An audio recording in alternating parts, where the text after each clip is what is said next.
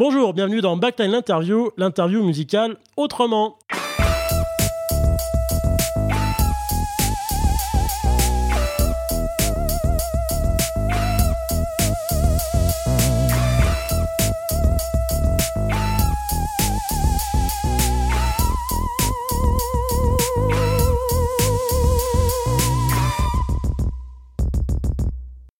Donc vu qu'aujourd'hui on enregistre le premier épisode, je vais quand même un petit peu expliquer le concept et en quoi cette interview est autrement. Donc dans Backline, on va interviewer des groupes de musique, des artistes, en axant notre échange non pas sur l'univers musical euh, du groupe, parce que ça, il y a déjà plein d'intervieweurs qui le font très très bien, mais on va essayer d'axer notre échange sur l'envers du décor du métier de musicien. On va essayer de voir un petit peu comment l'artiste compose, quel est son processus de fabrication, on va essayer de voir euh, comment est-ce qu'il s'organise en répétition avec ses musiciens, comment il organise ses résidences, comment est-ce qu'il gère son développement de groupe, comment il va faire pour démarcher des concerts, des labels, des radios, tout ce genre de choses. Et on passera aussi pas mal de temps à parler du son, pour essayer de comprendre un petit peu euh, comment l'artiste travaille son son sur scène, son son en studio, quel matériel il choisit, comment il l'exploite quelles sont toutes les problématiques qu'il peut avoir entre la différence du jeu de chez lui à la maison, en répétition et en live. Donc ça fera plein de choses, euh, plein de sujets à aborder. Le but de ce programme, c'est que je me suis rendu compte que dans plein de groupes de musique, on ne sait pas trop comment faire les choses, on fait un petit peu de façon empirique, et tout le monde en fait a des astuces, donc on va essayer de partager un petit peu nos savoir-faire. Donc pour ce premier épisode, je suis très très heureux d'être en présence d'Austin. Austin. Bonsoir, bonjour, c'est le jour, bonjour. c'est le jour, il fait jour. Tout dépend de l'heure à laquelle vous écoutez le podcast. Donc Austin, euh, je te propose de te présenter euh, rapidement pour nous dire qui tu es, ton parcours. Voilà, je te laisse parler. Donc du coup, c'est Austin, surnom de longue date, devenu nom de scène. J'œuvre à peu près dans un style de pop indé depuis 10 ans, voilà. Donc les premiers concerts où je t'ai vu, c'était sur Lyon, et tu étais euh, tout seul avec ta guitare, avec un jeu assez euh, fourni, j'ai envie de dire, très riche. Je vais pas dire fourni parce que fourni ça fait un petit peu genre j'en fais trop. Non, très riche euh, avec tu slappais sur ta guitare, tu, tu faisais des percussions. Dis-nous un petit peu plus sur cette époque-là. Alors oui, effectivement, j'ai commencé seul à la barque. Alors déjà parce que je j'écris, je compose seul, et puis c'était la façon la plus euh, simple de commencer à s'expanser. Et du coup, le jeu riche était euh, nécessaire pour un petit peu combler. Alors j'ai toujours eu la, la, la, gêne du vide, toujours peur qu'il n'y en ait pas assez, donc j'avais toujours à rajouter quelque chose qui puisse mettre une atmosphère qui soutient un peu plus la, voix, parce que la voix n'a pas vraiment de ligne mélodique très prenante. Il fallait vraiment qu'il y ait une atmosphère euh, chargée derrière pour soutenir ce manque de mélodie là. Je me rappelle aussi que sur scène, il y avait des petits canards en plastique. Ça aussi, ça a aidé un petit peu. Voilà, alors le canard n'a pas fait long feu. Je crois qu'il a disparu un soir de concert et euh, un, autre soir, j'ai entendu un petit poc dans mon volet. Un autre canard était apparu. Alors je ne sais jamais, je n'ai jamais su qui a fait cette euh, blague, mais voilà, je ne saurais jamais. Un fan, un fan. Ça va, une, je préfère. une fan, une fan, des fans. Des fans. et donc du coup. Euh, donc on va pas te parler trop trop longtemps de, cette époque-là, parce que très vite tu as sorti ton premier EP Je Tabou. Alors oui, il y a eu même pas mal d'étapes avant. Ah bah vas-y alors. Oui. Euh, alors du coup, on était dans les dans les dans les dans les dans les bars lyonnais. Et euh, alors il y a une rencontre qui s'est fait un peu par hasard. C'était celle avec la chanteuse euh, Robert. Euh, par hasard, parce que l'époque était aussi pas mal centrée autour de MySpace. Hein. C'est un site qui fonctionnait bien au niveau des, rencontres. Il y a une personne qui nous avait mis en contact. Alors moi, j'avais certainement mis sur ma page. Oh, tiens, je suis tombé sur un, il y a un concert qui passait un peu en boucle sur M6 à l'époque, euh, la, nuit. J'étais encore bien couche tard à cette époque-là, et j'avais dû mettre que voilà, j'avais vu ce concert-là euh, plus d'une fois, que j'avais apprécié machin. Et donc il y a une fan de Robert de Lyon qui me connaissait plus ou moins de quelques concerts, qui a été écrire à cette chanteuse-là en disant oh tiens, il y a un artiste lyonnais qui t'aime bien, on va voir ce qu'il fait machin. Et du coup, cette chanteuse m'avait contacté en disant qu'elle appréciait ce que je faisais et qu'elle voulait que j'écrive pour elle. Elle sortait, je crois, à l'époque, son 6, euh, 8 albums. Hein. C'était déjà une vétérante à, l'époque, euh, connue du milieu, euh, gay des fans d'Amélie Nothomb, parce qu'Amélie Nothomb écrivait les textes pour les précédents albums de, de Robert. Et je ne sais pas pourquoi du tout j'argumente dans ce sens, parce que ça ne sert strictement à rien sans mon fil conducteur. C'est intéressant, c'est intéressant. intéressant. Et donc du coup, euh, elle m'a engagé entre guillemets pour lui faire une chanson. Alors moi j'en avais déjà une en stock qui était en recherche de duo parce qu'il y avait un répondant féminin qui était évident. J'ai proposé celle-ci qu'elle a validée. Donc on était parti enregistrer un, un clip qui était d'ailleurs une, une bonne casserole avec du recul, euh, parce que c'était une belle surprise. Hein. On se dit ah, on te dit pas du tout le contexte, tu arrives, euh, on te dit pas le scénario, rien, juste viens avec une chemise à jabot et un béret. Oh bah grosse surprise. Enfin voilà, tout ça pour dire qu'il fallait plutôt se. On ne mettra pas le clip dans la description. Voilà, exactement. Il fallait se référer plutôt à l'univers de la chanteuse que moi me développer. Alors, ça m'a servi à, à, mille choses. Alors déjà avoir une première expérience professionnelle euh, de, de, de clip, parce qu'il y avait un de beaux moyens, de beaux budgets. C'était la première expérience de vrai studio que je faisais aussi pour ce duo-là. On m'avait engagé aussi pour faire des voix sur d'autres chansons, quitte à être sur place. Euh, Alors comment ça s'est passé par exemple en studio avec euh, Robert pour ce duo? Alors, oh, bah, le plus simplement du monde, son, son, son, son mari, qui était aussi son musicien, producteur, avait un, un grand studio dans leur grande maison, dans, dans, dans, dans au fin fond du Poitou. Hein, c'était au milieu des bois, au milieu de rien, comme ça. C'était le contexte était assez, euh, assez sympa. Euh, alors, je me souviens plus vraiment du, du contexte du matériel sur, sur, place. Hein. C'était, euh, c'était déjà impressionnant. Moi, qui avec ma petite carte son, euh, Eddie Roll, euh, deux entrées, euh, je passais déjà du coq à l'âne. Mais non, ça s'est fait le plus simplement du monde. Hein. La, la, la, petite salle pour prendre la voix était dans une chambre à côté avec une acoustique naturelle plutôt agréable. Et bon, voilà, de toute façon, j'ai fait que une chanson et demie là-bas, de toute façon. Hein. Et donc, du coup, voilà, tu as fait une chanson là-bas avec euh, Robert. Voilà. Mais tu as sorti un EP et cette chanson, elle est sur ton EP, elle est pas sur ton EP. Alors, non, pas du tout. Il y a encore pas mal d'étapes entre, entre ce duo et, et, et, et l'EP. Avec la chanteuse Robert, était prévu que je l'accompagne aussi sur scène pour faire les duos. Et nous avons prévu, à cette époque, de faire La Cigale et l'Olympia. Alors moi qui étais habitué dans mes petites salles lyonnaises, c'était quand même un graal euh, déjà de mettre les pieds à Paris et en plus pour faire les plus grandes salles de Paris. Euh, alors, ce qu'il faut savoir aussi, c'est que l'équipe de Robert m'avait proposé de produire un album. Euh, moi, à l'époque, alors j'y connaissais absolument en, nom, un album, euh... en mon nom, voilà. Donc c'est eux qui t'enregistraient, mais tu chantais tes chansons à toi. C'est ça. C'est ça, c'est ça. Moi, à l'époque, j'y connaissais absolument rien en contrat. J'ai eu la chance de contacter un avocat spécialisé au Canada, qui m'avait été conseillé en Belgique, en boss à, à l'international, euh, qui m'avait dit de ne pas signer ce contrat, hein, qui était euh, pas très à mon avantage. Et je m'étais dit en toute honnêteté, si je ne signe pas ce contrat, ça sent mauvais pour les dates parisiennes. Alors, j'avais, alors je l'avoue maintenant, hein, il y a prescription, un petit peu gagné du temps, puisque, puisque, puisque, puisque c'est là qu'il y a le lien qui va s'établir, j'avais au même moment, toujours via MySpace, rencontré un certain Yann Cortella. Yann Cortella, c'était un producteur qui faisait sa publicité parce qu'il participait à un concours, je crois, pour, euh, pour signer une musique de, de, de, de pub. Et moi, je l'avais un petit peu envoyé. Euh, envoyé alors, je, je, fais des parenthèses très longues, hein, n'hésite pas à me couper. Vas-y, vas-y, vas-y. Je l'avais envoyé un petit peu euh, peut-être gentiment. il m'avait répondu en m'écoutant Ah, écoute, j'ai, j'ai aimé euh, ce que tu fais, parce que j'enregistrais aussi mes petits titres à la maison en très mauvaise qualité. Hein. Il m'a dit bah, J'ai quand même aimé ce que tu faisais, ce serait sympa qu'on bosse ensemble un jour. J'avais été voir qui c'était et je vois Ah, merde, ouais, il a réalisé les albums de, de, d'Indochine, de Bakshung, de Brigitte Fontaine. Merde, ouais, je me suis dit, euh, c'est pas n'importe qui.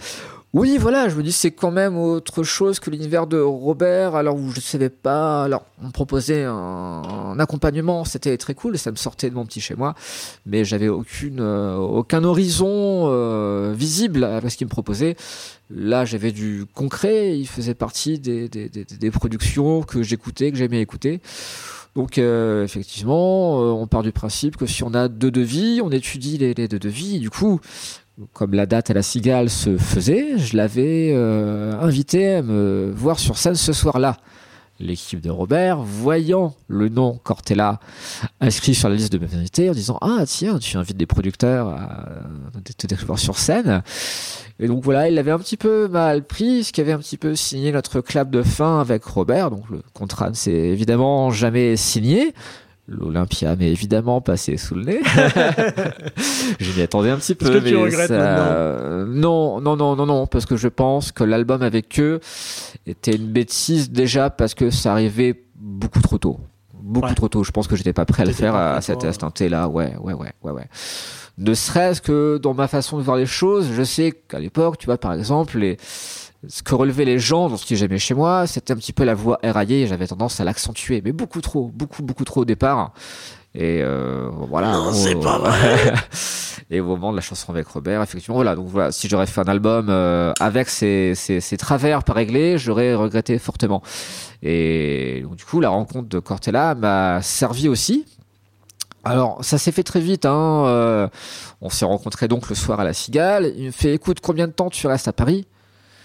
Je restais quelques jours et il m'a dit bah écoute demain il a, un bon studio il dit demain passe au home studio c'est à Saint-Leu-la-Forêt. Et il dit passe on enregistre quelques titres t'as quoi en stock? Ouais j'ai trentaine de chansons et, tout, en, tout en guitare chant pour l'instant. Tout en guitare chant ouais ouais ouais. J'avais jamais bossé d'arrangement euh, à la maison j'enregistrais mes chansons mais aussi en guitare chant. Il me fait passe en studio on va on va t'enregistrer on va voir ce que ça donne. Le lendemain donc du coup j'y étais euh, j'avais pianoté, enfin pianoté, j'avais euh, gratté quelques titres comme ça, et euh, je crois que ce qui avait tapé dans l'œil à l'époque, c'était la main sur les yeux et en mémoire du lion, voilà on avait euh, du coup euh, enregistré un single et lui avait des parts donc single hein, deux titres du coup avec ces deux titres là et lui avait des parts chez une petite production à Paris qui s'appelle Néogène. Alors petite dans le sens où eux ne sortaient pas euh, d'album fini même si c'est arrivé hein, ils ont fait des albums de Louis Renan Choisy qui a fait la BO du Refuge il y a eu l'album de Louane pas Loane hein, Louane et, quelques autres. Mais c'est assez rare, généralement, leur rôle est de redistribuer euh, à, des, à des majors. Donc voilà, j'avais signé un deux titres chez eux déjà pour que me présenter. Tu avais comme objectif, toi, de viser une major grâce à ce label parisien? Alors, moi, j'arrivais vraiment les mains dans les poches sans objectif.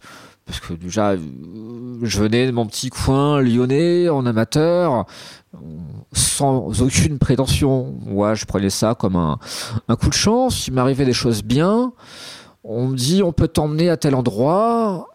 C'est plutôt flatteur et t'as envie de voir jusqu'où ça peut aller cette histoire.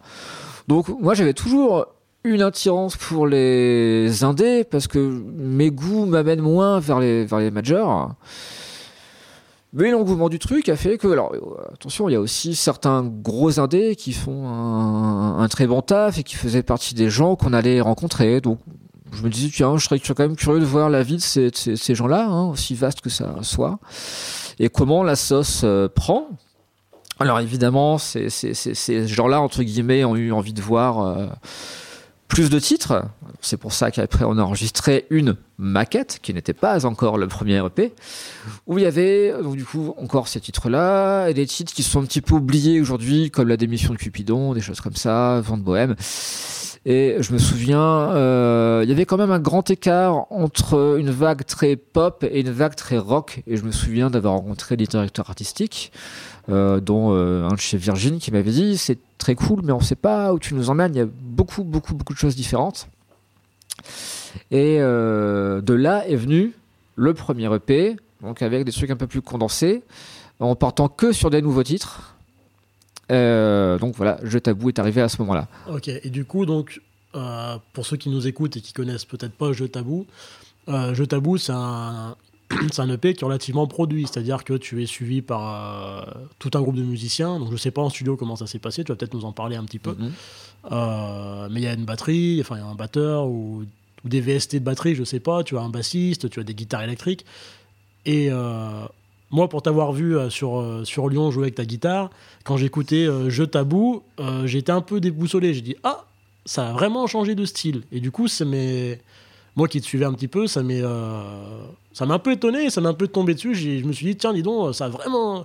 Un peu comme si Edith Piaf mettait à faire de l'électro.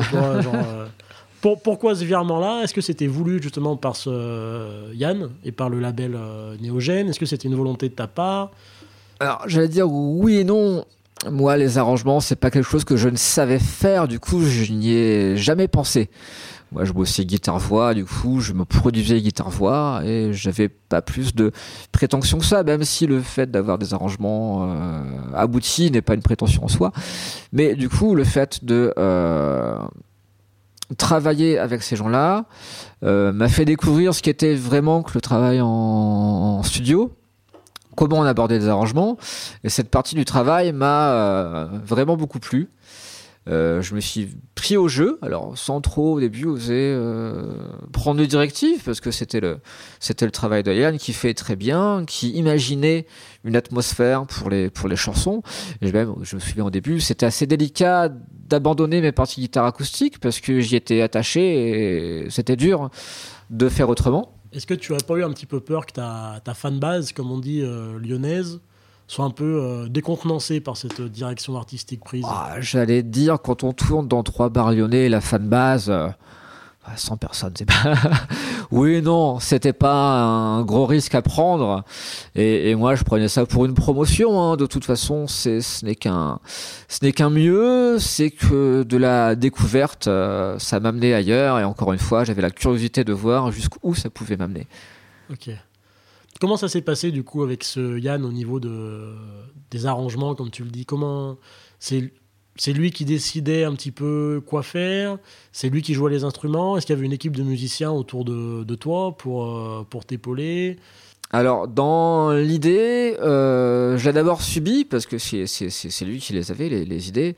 Alors, des fois, je donnais quelques directives, j'y tapais un petit peu. Euh, j'ai dit, ah tiens, va regarder telle batterie de tel artiste pour cette chanson, je vois bien ce type de, de pulse, on part de cette pulse. Alors voilà, j'avais quelques petites directives comme ça, regarde ce type de basse. Mais j'avais pas forcément de ligne en tête, j'avais pas d'idée plus précise, j'avais une couleur générale. Et lui se, se fiait à la couleur générale dont je voulais partir et, et sculpter vraiment autour. Alors, euh, des fois, il avançait un petit peu le travail seul. Je me, souviens d'être arrivé en studio, il avait déjà un petit peu avancé par rapport à ce que je disais. Il y avait des basses battes qui étaient, euh, posées, que je validais ou, non, et on avançait autour de ça. Euh, après, il y a quand même beaucoup d'instruments qui se sont faits de façon virtuelle ou à distance. C'est-à-dire que les batteries, généralement, c'était des, des bouts de piste d'autres d'autres batteries. Je sais plus sur quel titre, et je crois qu'il avait des, pistes originales d'un titre de Michael Jackson. Alors, je sais pas lequel. hein. Et je sais qu'il avait redécoupé la batterie originale pour avoir une batterie euh, finale, mais du coup, c'est vraiment les, les vraies prises studio euh, que j'ai moi, du coup, mais en vraiment redécoupé. Alors voilà, on a bossé quoi, comme ça, en samplé. Euh, Yann rebossait systématiquement les, les basses. Il y a des basses, euh, basses, il y a des basses au Moog dé- déjà qu'on faisait. Et euh, les guitares, j'en avais posé une ou deux, crois-je, quelques acoustiques qu'on avait gardées aussi en fond, qui sont pas prédominantes. Et lui il travaillait avec euh, souvent des musiciens attitrés. Je me souviens, il me dit ouais, bon, guitariste, il y a le, guitariste de Britney Spears. Alors c'est Yacine quelque chose, je sais plus son nom à l'époque, qui l'avait, appelé aux États-Unis voir ce qu'il faisait. Il dit ouais, tu veux pas juste poser un titre sur un, riff sur un morceau, je veux à peu près ça. Et 24 heures après, on recevait la piste guitare, on la montait. Bon, voilà, ça se passait le, le plus euh, simplement du monde. Pas un petit peu en mode Covid, mais avant le Covid, quoi. Chacun euh, en distanciel. Oui, exactement, c'est exactement ça, ouais, voilà. Et euh, alors moi, je me pose une question par rapport à ça. Donc c'est intéressant de voir cette euh, façon de faire qui est peut-être différente de plein de groupes qui sont des groupes et qui proposent Mhm. leur musique. Toi, tu es arrivé tout seul avec des compos et c'est des gens extérieurs qui t'ont dit bah on a envie d'arranger ce que tu fais. Mhm. Ça arrive pas à tout le monde, je pense que c'est une approche. Sacré euh, coup de bol, oui, ouais. Sacré, ouais, exactement, un sacré coup de bol. Et euh, dans le concret, on va dire, euh, administratif de tout ça, à ce moment-là, euh, niveau contrat, partage de droits, tu, vous en parlez déjà ou vous êtes complètement euh, que dans l'artistique encore? Oui, oui, oui, oui. Alors, sachant moi, j'étais là pour apprendre et musicalement et sur ce terrain-là aussi. En plus, j'avais en amont le fameux contrat avec Robert que je n'ai jamais signé parce qu'il n'était pas euh, validé par, par, par l'avocat. C'est une question de taux et de durée. C'est souvent de toute façon des questions de taux et de durée. Euh, avec Yann, alors, ce qui, ce qui, qui m'a poussé aussi à accepter le travail avec lui, c'est qu'il a, il l'a fait totalement gracieusement. J'ai profité du studio gracieusement. Ça ne veut pas dire qu'il n'y avait pas de contrepartie. Justement, en contrepartie, je le nommais co-compositeur euh, des titres. D'accord. Ce qui m'allait tout aussi bien à l'époque. Hein. J'avais pas de budget pour, euh, pour passer en studio. Donc Ouais, déclaration de SACEM, partage euh, équitable ça. des droits. Totalement de ça. Voilà. Pas d'auteur, mais de composition. Ouais, D'accord, ok. ouais, ouais. Donc c'était clair dès le début. Et les musiciens qui ont travaillé, par exemple le guitariste de Britney Spears, euh, il y avait quelque chose qui lui revenait, il a fait ça gracieusement, comment ça se passe? Il a été payé, Alors, peut-être que tu lances. euh, à mon souvenir, il y avait c'était pas mal de bénévolat total. Je crois que Yann a filé un petit pourcentage quand même au guitariste, mais euh, d'autres qui sont apparus, par exemple Bruno Pourel qui avait déjà proposé un clavier ou deux, lui c'était vraiment un titre gracieux. D'accord. Ok. Ouais, pas- Ils sont habitués à se donner des coups de main l'un et l'autre et puis ils se le rendront un jour. C'est comme ça que ça avait l'air de, de procéder. de fonctionner. Et du coup, donc cette, euh, cette EP là, donc tu le sors, tu le sors en format physique, en CD. Alors là aussi, euh, l'histoire est plus compliquée qu'il n'y paraît parce que euh, on était au, au stade où j'étais chez Noagène Musique et alors ça serait un fil conducteur, hein, l'impression de subir sur pas mal de points. Euh, au moment où on pense à enregistrer l'EP, Yann, donc qui a réalisé l'album, euh, s'embrouille grosso modo avec l'équipe de Néogène. Il me demande de faire un choix. Moi, je ne veux plus travailler avec eux, me dit-il. Soit tu les suis eux, soit tu me suis moi. Là, c'est quand même gros dilemme. Je dis bon, euh, moi, je suis au courant d'une embrouille. Je suis pas du tout. Euh... Tu avais des relations, toi, pour l'instant, avec Néogène ou tu étais vraiment tout le temps avec Yann? Euh, non, j'étais proche de Néogène, j'étais proche de toute l'équipe, j'étais souvent au bureau, même quand je logeais à Paris, ça m'arrivait de loger euh, dans le bureau, hein, il y avait un petit matelas à la cave, Dans le tiroir du bureau voilà, dans le tiroir du bureau. Non, non, j'avais des bons rapports avec euh, tout le monde. Alors, mais c'est vrai que le, le, le- le regret à cette époque, c'est quand on, j'étais au milieu de ce différent, euh, j'ai pas été leur parler pour faire un choix, ils sont pas venus me parler non plus. Euh, du coup, Yann avait vraiment la main sur le sur le sur, le- sur la décision.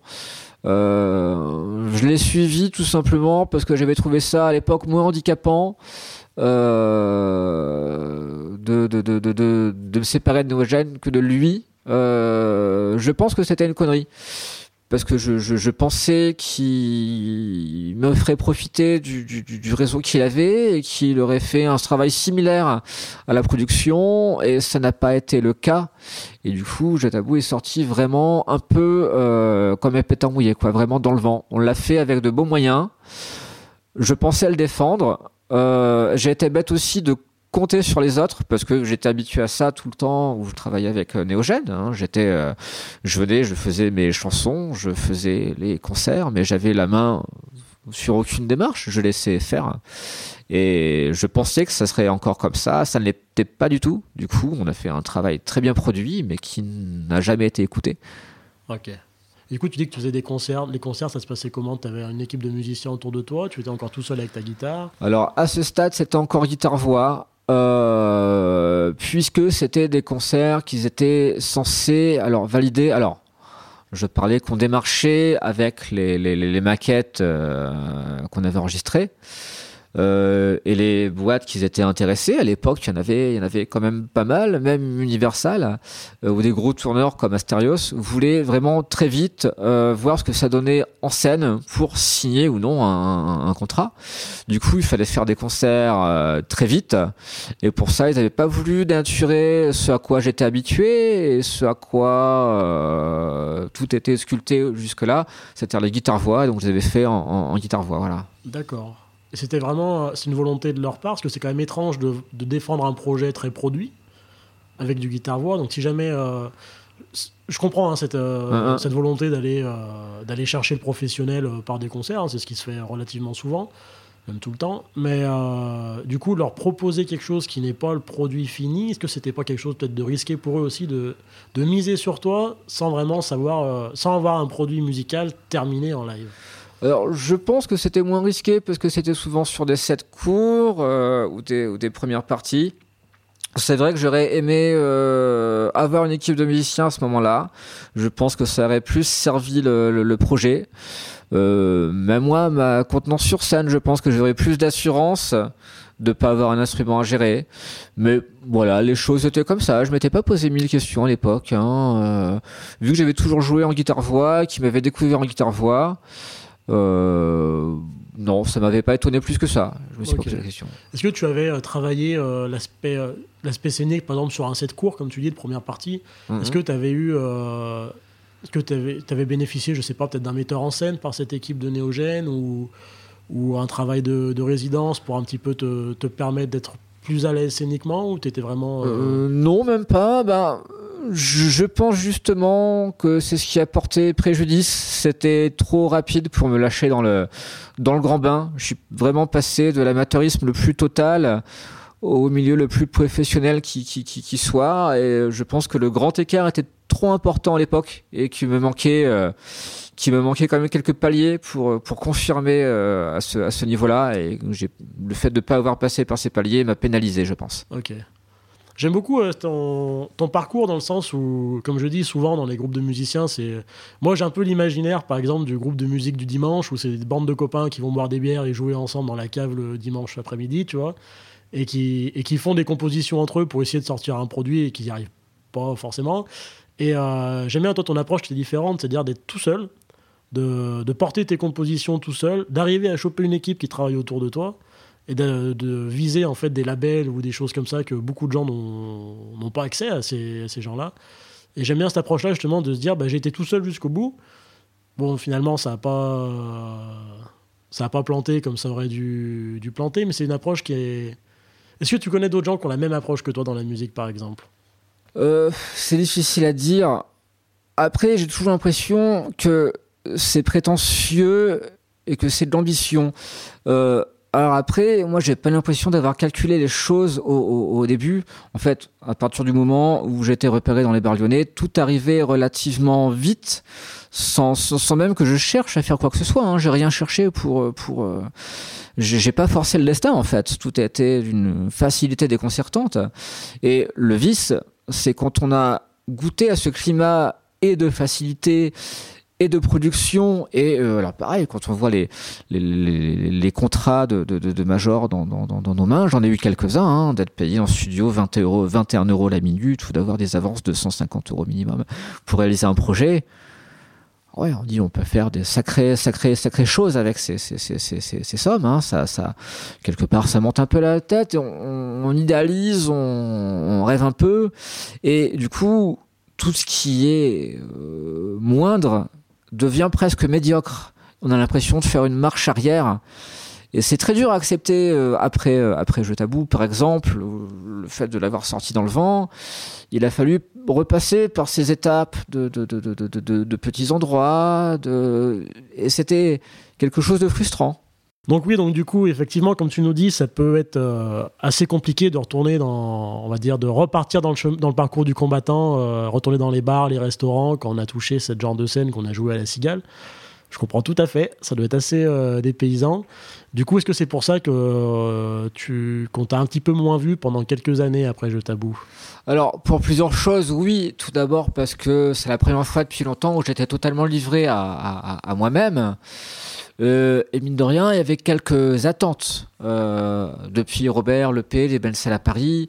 Euh, je sais que quand je jouais dans des petits endroits ou des bars, les gens qui venaient me voir jouer s'attendaient à me voir dans des belles salles il me faisait comprendre, ah ouais, enfin, quand on s'est déplacé quand même, c'était des gens qui viennent, je sais pas, de Mâcon, de, de, de ouais. Savoie, de machin, qui le, font des bornes. Et... Le, le, le, bar, le zénith de la gare, c'est pas le zénith. Euh, voilà, c'est ça. Comme on l'entend. C'est ça, c'est ça, c'est ça. La halle, oui, c'est plus la halle chaussure que la halle Tony Garnier. D'accord. Mais oui, des fois, t'es un petit peu gêné, les gens viennent te voir. Ouais, on a fait des kilomètres pour venir vous voir. On pensait pas que c'était un petit endroit comme ça. Ben, euh, oui, oui, oui. Et puis à ce moment-là, je savais pas non plus, encore une fois, comment démarcher, parce que c'est un truc que j'avais jamais fait. Encore une fois, euh, tout arrivé avec une facilité déconcertante sans avoir euh, cherché quoi que ce soit, provoqué quoi que ce soit. Et du coup, j'étais sûrement trop les mains dans les poches à attendre que le, le, le, le succès, entre guillemets, euh, revienne tout seul, ce qui n'était pas venu tout seul. Et donc, euh, toujours dans cette période de, transition qui était plus compliquée à, gérer, euh, il y avait la collaboration, collaboration avec euh, Yann sur le P. Après le P, bon, ben lui s'est un petit peu détaché en produisant d'autres projets. Il a un petit peu refilé la patate chaude à un de ses amis, donc lui du coup avait déménagé entre temps de Paris à la Bretagne. Il m'avait dit ouais écoute le gars qui avait joué sur ton EP du clavier, il fait un petit peu de prod aussi, écoute vous avez, vous avez qu'à bosser ensemble et bon on va appeler quand il y a un terrain concret, voilà. Bon bah euh, je pense que quelques années après, je vais pas dire belle connerie, enfin belle connerie parce qu'on s'est pas entendu, il y avait toujours cette histoire de euh, voilà c'est une chose qui arrive souvent quand on bosse un petit peu tout seul, c'est les tirages de couverture. Qui, qui, qui apporte quoi? Parce qu'il y a toujours des choses à apporter. Le hein. fameux ego du musicien. Oh, oui, ouais, ouais. Oh, je dois, je dois en avoir aussi à ma, à ma, à ma hauteur euh, aussi. Et c'est le vice d'ailleurs quand on est euh, dans le rôle d'auteur, compositeur, interprète. C'est quelque chose de finalement très intime.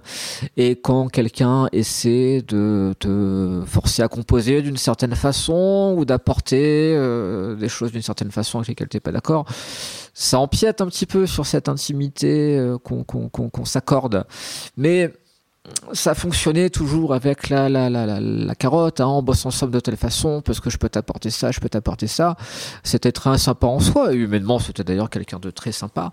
Mais euh, j'ai perdu beaucoup de temps à croire que ça pourrait m'apporter, et finalement ça m'a rien apporté. Puis il y a toujours cette image de, de, de, de, carotte, on va pouvoir s'en sortir parce qu'on vise tel ou tel objectif, et finalement ça ne vient pas, ça ne vient pas, ça ne vient pas. On met des années à, à produire des chansons qui ne le sont pas, et il a fallu euh, taper du poing sur la table, alors chose qui était trop, trop, très tard, parce que dans cette période euh, où les choses ne se passaient pas, il y avait aussi une grosse perte de confiance où on, fait, on disait voilà il faut que tu chantes différemment il faut que tu écrives différemment il faut que tu composes différemment Qui c'est qui disait ça euh, Le claviériste avec qui tu étais en.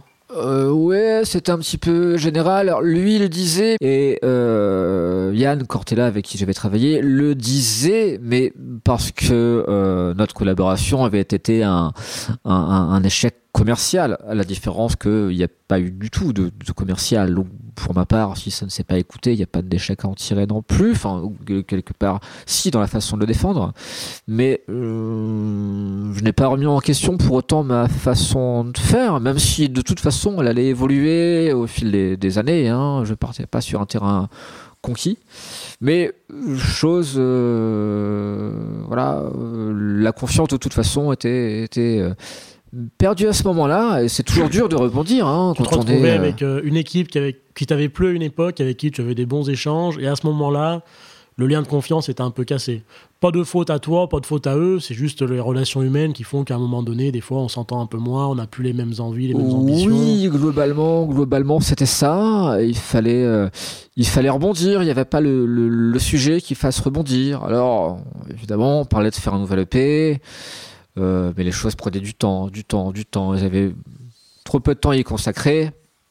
Jusqu'au jour où il a fallu taper du poing sur la table en disant voilà ces ces conditions me, me, me, conviennent pas. Alors je j'amputais quelque chose qui était acquis. C'était encore une fois d'avoir accès à un studio euh, gracieusement et certainement des plans concerts euh, plutôt importants hein, euh, mais voilà.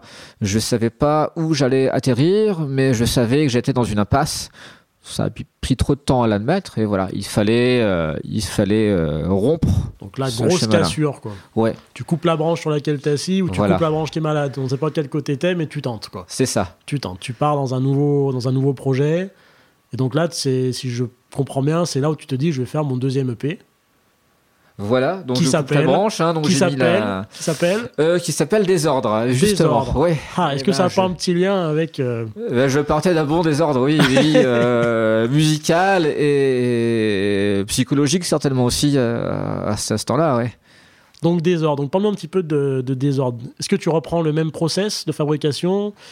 Comment tu fais? Du coup, tu as, tu as de l'expérience en plus, c'est-à-dire que tu as fait des années en studio avec euh, ton équipe que tu Mhm. avais. Donc là, comment tu fais? Est-ce que tu te dis, euh, je fais tout chez moi tout seul parce que maintenant j'ai un petit peu plus de savoir-faire, je suis capable de ça? Est-ce que tu te dis, je vais chercher une autre équipe de musiciens pour être avec moi dans ce projet-là?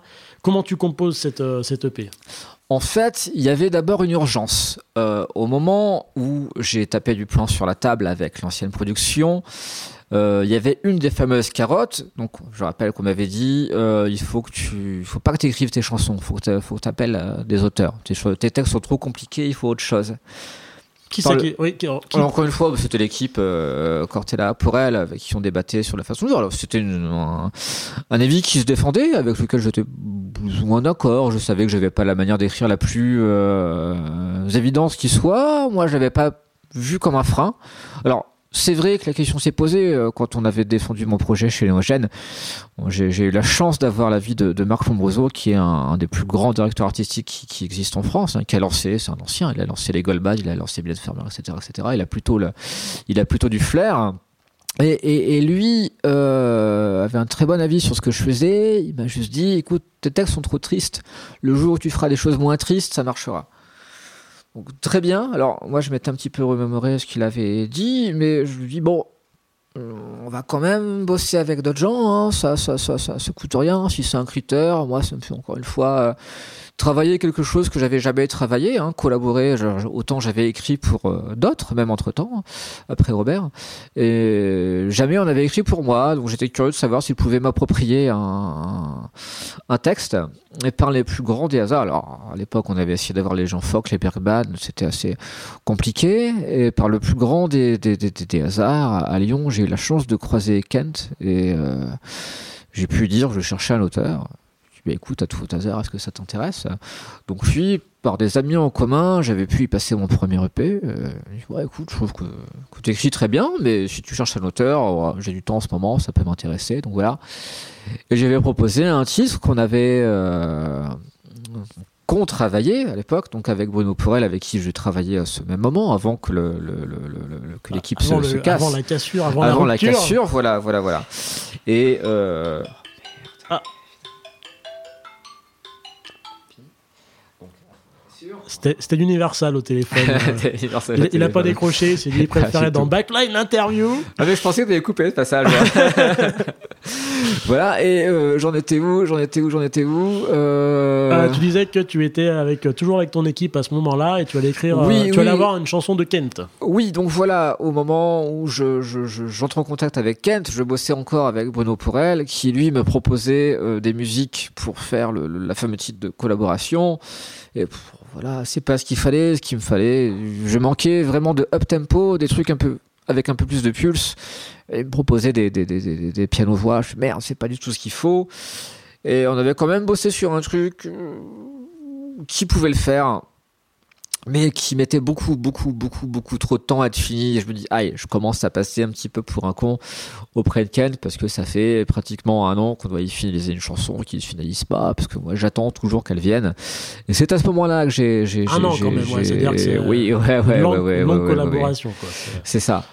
Et euh, c'est à ce moment-là que j'ai lâché cette équipe-là et je me suis dit bon, je n'ai pas d'autre choix maintenant que j'ai les pieds dans, dans, dans, dans le plat. Il faut que je propose quelque chose à, à, à Kent. Voilà. C'est Kent que téléphone. Voilà, exactement.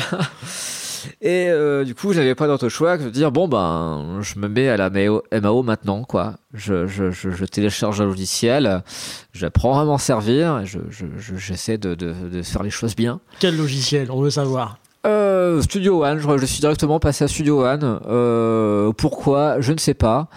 J'avais longtemps été sous un Cubase craqué. Alors, je ne sais pas pourquoi j'avais peut-être essayé en démo Studio One j'avais trouvé ça plus euh, plus intuitif, plus clair. Du coup, le jour où j'ai acheté un logiciel, j'ai acheté Studio One. Bon, voilà. Et euh, bref, il fallait que je propose quelque chose très rapidement. Alors moi j'avais euh, je vais télécharger quelques samples en tapant un peu tout, n'importe quoi sur Google et j'avais euh, j'avais joué le, le, reste en téléchargeant pareil des, des, des, des, des synthés.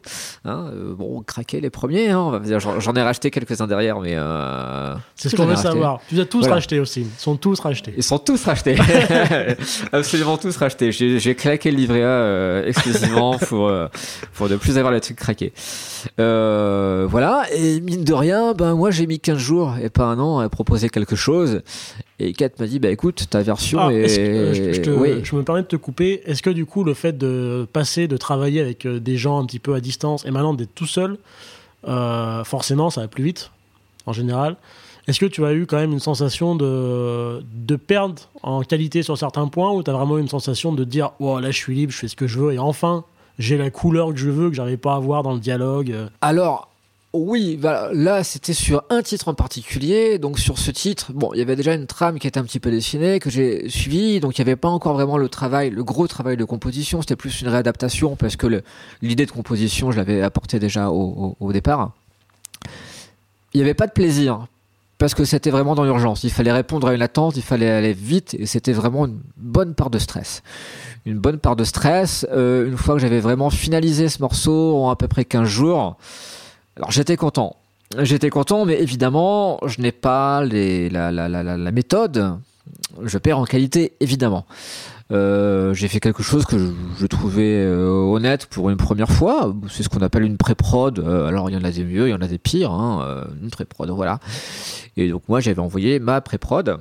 Du coup, juste pour voir un peu dans le détail, un petit peu technique de. Tu dis, tu as pris des samples sur Internet. tu as fait comment? Tu as plutôt. T'es passé pour tout, par exemple, ce qui est basse, arrangement, etc., tu l'as fait jouer par quelqu'un, tu l'as programmé en MIDI sur ton ordinateur, tu as vraiment chopé des boucles qui existaient déjà, que tu as vraiment fait un, un, mix de fichiers Wave, que tu as empilé les uns sur les autres pour que ça passe. Tu as fait comment? C'était quoi un peu le, le processus créatif que tu as eu derrière ça? Est-ce que c'était un petit peu la première fois, si je comprends bien, où tu te retrouvais à devoir composer quelque chose, arranger quelque chose intégralement Ouais, c'est ça. Ben, euh, du coup, j'ai toujours, alors je ne sais pas pourquoi, envie de partir des basses batteries. Et du coup, je me suis un peu fié à comment bossait Yann, que j'avais vu faire. Je voyais euh, prendre des batteries, les remonter. Donc, c'est exactement ce que j'ai fait. J'ai chopé un, un sample de batterie qui avait une pulse euh, à peu près correcte et je l'ai découpé temps par temps et je le remontais entièrement, qu'elle ne ressemble plus vraiment la, au sample de, de, base et j'y donnais des, des nuances de là, j'avais montré une batterie correcte avec une, une structure, hein, un couplet, un refrain, un break, voilà. Et euh, là-dessus, j'avais posé une basse qui était, elle, un, un, VST.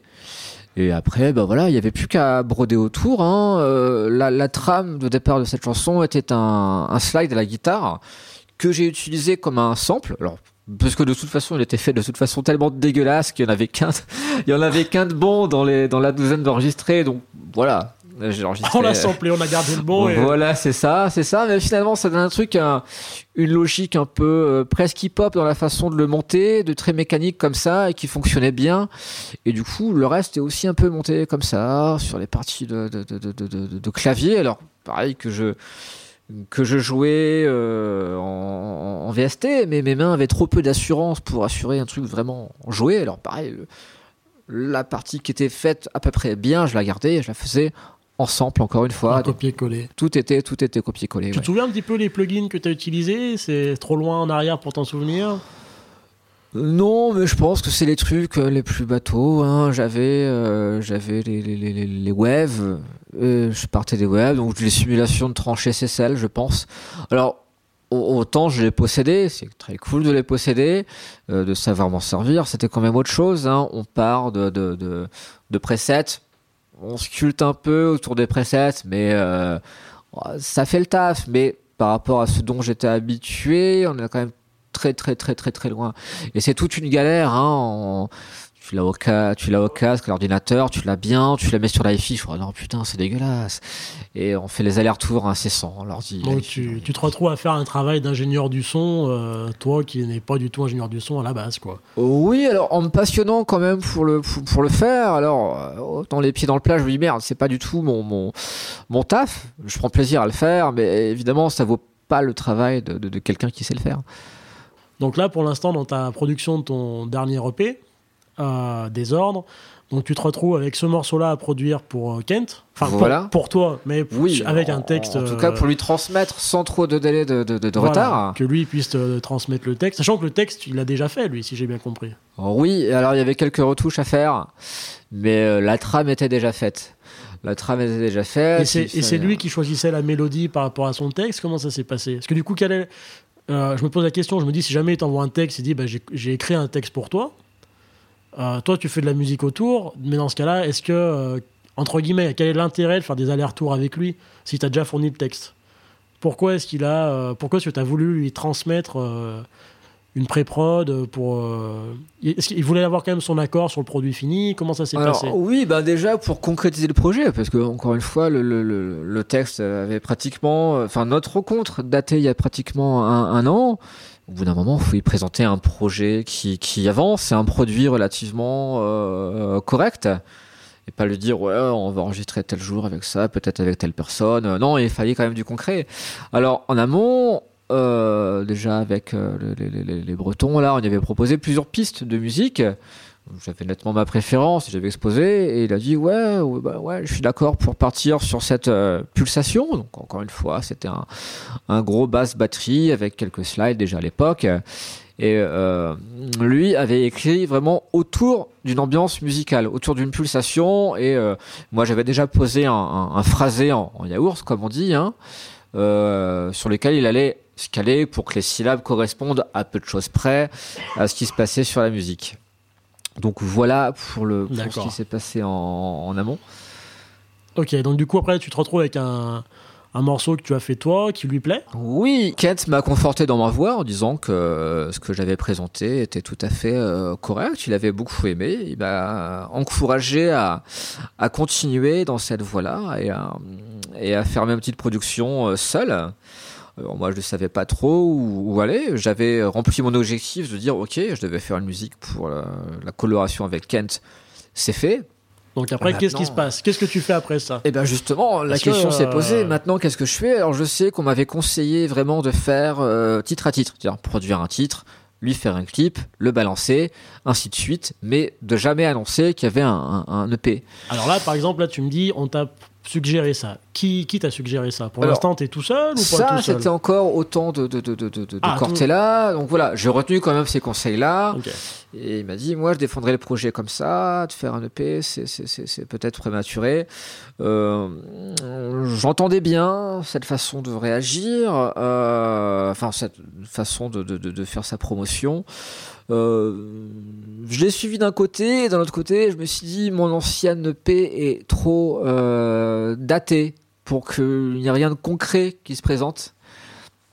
Il fallait une finalité quand même. Euh, En, en fait, le but était de mettre sous le manteau quelques titres que je présentais en égrené, sans annoncer qu'il y ait de paix. Et, et- et finalement, l'annoncer relativement tard. Enfin, le but final Ouais. était finalement de faire Bah, un, la, un- strat- un la EP. stratégie était de sortir plusieurs morceaux, plusieurs clips. La stratégie était de sortir plusieurs morceaux, plusieurs clips, et d'avoir un EP en finalité. Alors, uniquement euh, parce que je savais que la presse chroniquerait beaucoup moins s'il y avait euh, qu'un titre isolé, qu'un single. euh, Exactement. voilà. Alors du coup, c'est ce que j'allais te dire parce que tu as fait un. On en parlera un peu plus tard, mais tu as fait un gros travail au niveau de la presse. euh, Tu as énormément d'interviews dans beaucoup de webzines, dans beaucoup de magazines. Euh, J'ai souvent entendu dire, moi, au niveau de la presse, qu'ils aimaient bien présenter un album ou un EP. Et du coup, c'est pas évident, des fois, de- j'ai cette expérience-là personnelle, de- c'est pas évident d'avoir euh, des articles de presse quand tu n'as pas un- au moins un EP et que tu n'as qu'une chanson. Donc, comment tu as fait pour jongler entre ta volonté de faire de la promotion en sortant des clips et des morceaux isolés, et en sortant un EP plus tard, mais comment tu as fait pour quand même avoir des articles de presse en ayant sans avoir l'EP qui était déjà sorti? Tu l'as sorti, on va dire, officieusement pour les professionnels Tu as fait comment?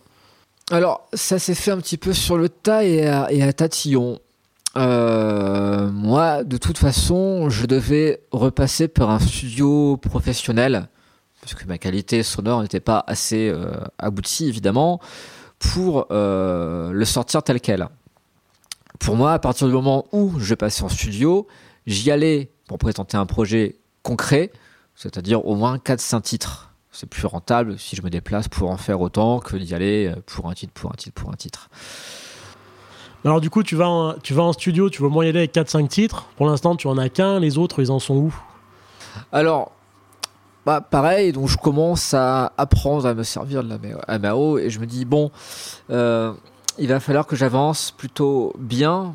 Moi, j'avais commencé à tâter le terrain pour savoir, ok, ben, vu que j'ai plus de production, euh, j'ai plus de studio pour enregistrer, il va falloir que je trouve euh, autre chose je regardais un petit peu autour de moi ce qui se passait sur Lyon, la ruche, etc. Des, des endroits où, tous les Lyonnais allaient. Euh, ils sont très bons d'ailleurs. Hein. Ils, sont, ils font des projets très sérieux. Et alors, celui qui m'a mis un peu la puce à l'oreille, c'est euh, Guillaume qui travaille au Webzine euh, Soul Kitchen, qui avait écouté ma maquette et qui avait apprécié. Et m'avait dit, oh ben, écoute, avec le Projecta pourquoi tu vas pas voir Clavezol, donc Denis Clavezol, euh, qui, qui, est connu pour avoir euh, beaucoup travaillé avec Jean Lumura, qui a fait le dernier album de, de, de, de Bachung quand il chante euh, Gainsbourg. Qui sont toi des artistes que qui sont un peu des, références pour oui, toi. Oui, voilà, qui sont des références pour moi. Elle l'avait bien senti en écoutant. T'es parlé, dans, es parlé dans celui de Joule, par exemple. Non, non, non, bien sûr. Alors après, il y avait d'autres d'autres pistes à explorer. Il y avait aussi Edith Fombuena qui avait aussi réalisé pour pour, pour Bachung et beaucoup d'autres projets, était très etc. Euh, qu'on m'avait aussi conseillé, on m'a dit elle pourrait avoir un coup de cœur pour ce que tu fais. Et, non, finalement, le premier que j'ai contacté euh, était, était, était Denis Clavezol. Alors à, à ce moment-là, j'avais déjà fait 3-4 titres. Euh, en, par ailleurs en pré-production, hein, j'ai continué avec le, même procédé de, dire voilà j'ai une trame, enfin même procédé non puisque j'avais envie de changer ma façon de faire euh, depuis partir de guitare voix. Je pense que j'avais fait sur une, une, cinquantaine de chansons et j'avais envie de bosser autrement. Et puis le fait de me mettre à la MAO m'avait ouvert d'autres horizons et notamment de partir euh, de partir de clavier mais euh, en étant euh, quand même guitariste à la base, c'est marrant parce que en partant des claviers, j'avais des réflexes de guitariste, c'est-à-dire de greffer euh, au synthé des effets de, de, guitare et de les jouer pour remplacer les guitares. Et les, les guitares devenaient vraiment secondaires, qui venaient apporter des petits reliefs derrière. C'est-à-dire que quand tu parles des effets, tu parles des effets de son, tu parles des effets de jeu euh, des deux, des deux. Au départ, c'était plus sur les effets de son, par exemple, coller, coller euh, des, des overdrive ou des wah sur des sur des orgues. Bon, j'invente rien, ça s'est fait mille et mille fois, mais euh, mille deux fois, ça s'est fait. Mille deux fois. je, je l'ai fait tout à l'heure, donc du coup, tout à l'heure. Et mais même dans la façon d'interpréter, puisque dans ma tête, il n'y avait plus du tout de guitare qui s'installait, euh, il a fallu la, la, la, la, remplacer physiquement et dans la façon de, jouer les, claviers, j'avais des, réflexes de guitariste. Alors après, la trame principale se montait au, clavier, j'arrangeais un petit peu autour. Voilà, toujours en partant de, basse batterie. Je faisais mon, mon, mon, harmonie au clavier en cherchant des atmosphères vraiment à partir d'un clavier. Je brodais autour, j'ajoutais des petites touches. Euh, je pouvais mettre une pédale de wah sur une caisse claire, euh, des petites choses comme ça. Qui... J'essayais de m'amuser. Alors, est-ce que tu as une formation musicale, Austin? Parce que tu... ça sonne très très bien ce que tu fais. Là, tu nous parles un petit peu. Tu as collaboré avec plein de gens, donc tu as dû avoir des échanges avec beaucoup de monde. Là, tu commences à te mettre au piano alors que tu pas pianiste à la base. Tu, tu tu, as une formation musicale ou tu autodidacte? Eh bien justement, pas du tout. Enfin, l'intérêt pour la musique est venu assez, assez, jeune. J'avais, alors j'ai fait un, des cours de, j'ai eu des cours de guitare à mes 8 ans peut-être. Ça n'a duré qu'un an parce que le, le contexte court m'a toujours relativement ennuyé. Et je sais que je je, me rappelle que je faisais des, rallonges euh, je réinterprétais ce qu'on me demandait de faire. Je dis mais t'es très, bon pour faire euh, ta sauce dans ton coin, mais pour suivre les cours pas du tout. Et mon prof m'avait conseillé à dire bah écoute, il euh, y a Internet là, ça commence à se développer cette chose. Il y a des, deux trois vidéos qui, qui étaient sur, va plutôt, va t'amuser il y a au moins 10, 10 ou 9 sites qui existent sur Internet maintenant. on, est en 95, vas-y. Et, et, et, je me rappelle que alors moi j'avais mon premier ordi, allez, 98 et j'avais un voisin qui était très féru d'informatique et qui possédait internet avec la Remanta, une connexion qui allait bien vite, il avait même des jeux sur disquette et euh, j'ai demandé d'imprimer des partitions de, de, de, de, Blur et pour quelques francs, j'ai donné, je sais pas, 2, euh, 3 francs, 10 balles pour imprimer des, des partitions parce que ça se faisait pas. Euh, non, les photos étaient en couleur, je précise. Hein, c'était pas le blanc, tout ça. Mais euh, donc voilà, je, je, du coup appris par euh, en déchiffrant des, des, des, partitions, des groupes que j'aimais bien comme ça. Mais non, du coup, je me suis monté en autodidacte, ce qui, ce qui peut être un problématique des fois dans les dialogues avec les autres artistes. Hein, quand on parle de de de, de gars ou d'accord de machin, bah non, non, non, j'ai à l'oreille. Tu parles en case, quoi. Cinquième case, sixième case. Euh. Oui, oh, bah après, quand même, le, note sur les tablatures, ça, ça, ça, ça va. Hein. On, a, on, a, on a les bases, mais ça va pas bien plus loin, non. Mais ça t'a pas empêché de faire quelque chose d'extrêmement cossu au final. Non, non, non, ça, ça n'empêche rien. Alors, je, suppose que euh, j'aurais certainement pu faire mieux avec des bases théoriques. Hein. Ça, ça, ça peut manquer quelquefois dans les dialogues, mais euh, voilà, dans, dans ma façon de travailler entre moi et moi, en tout cas, ça n'a jamais été un frein. Donc du coup, tu passes à te mettre à jouer du synthé, euh, comme ça, quoi, t'essayes. Euh. Voilà, alors après, de, façon très primaire, hein. heureusement que je peux me rattraper avec mes VST, de remettre les trucs dans les bonnes cases, machin, j'ai, le temps, encore une fois, je connais, je, je, je sais comment se, se, se, monte un accord, je fais mes basses euh, main gauche, c'est, très basique, mais voilà, pour faire... pour superposer des sons, c'était amplement suffisant. Et je me suis dit, voilà, des fois c'est frustrant parce que j'ai des parties en tête, bon, pas, pas que sur les claviers d'ailleurs, mais sur les batteries. Euh, je me dis, ah merde, j'ai telle partie en tête, je veux bien une envoler à tel endroit, de telle façon, et je sais pas la faire, je sais pas la taper. Donc voilà, je me dis, bon, ça, je mets une partie euh, provisoire en me disant bon je vais me pointer en studio en expliquant ce que j'ai voulu faire et il saura bien euh, il saura bien faire. Donc ça s'est fait à deux, endroits hein. la fin d'origami la batterie c'était totalement totalement ça. Et, euh, et pareil des envolées sur euh, sur Granson des breaks sur Granson voilà typiquement. Donc du coup là tu te retrouves avec tes morceaux faits à la maison. Voilà. Et tu vas en studio Euh, Alors je contacte, je contacte Denis. Voilà, je contacte Denis Clavesol qu'on m'avait conseillé. Alors le plus simplement du monde, hein, on s'imagine toujours que euh, voilà, par rapport à son euh, palmarès, on se dira c'est quelque chose d'assez inaccessible. Il y en avait des mecs inaccessibles, hein, Frédéric Lowe par exemple, je sais que pour le joindre c'est assez compliqué, il prend relativement cher. Euh, et Denis Clavésol, voilà, j'ai envoyé un mail parce qu'on m'avait conseillé à cette personne et que j'avais à cette personne. Et je me suis dit, ça coûte rien.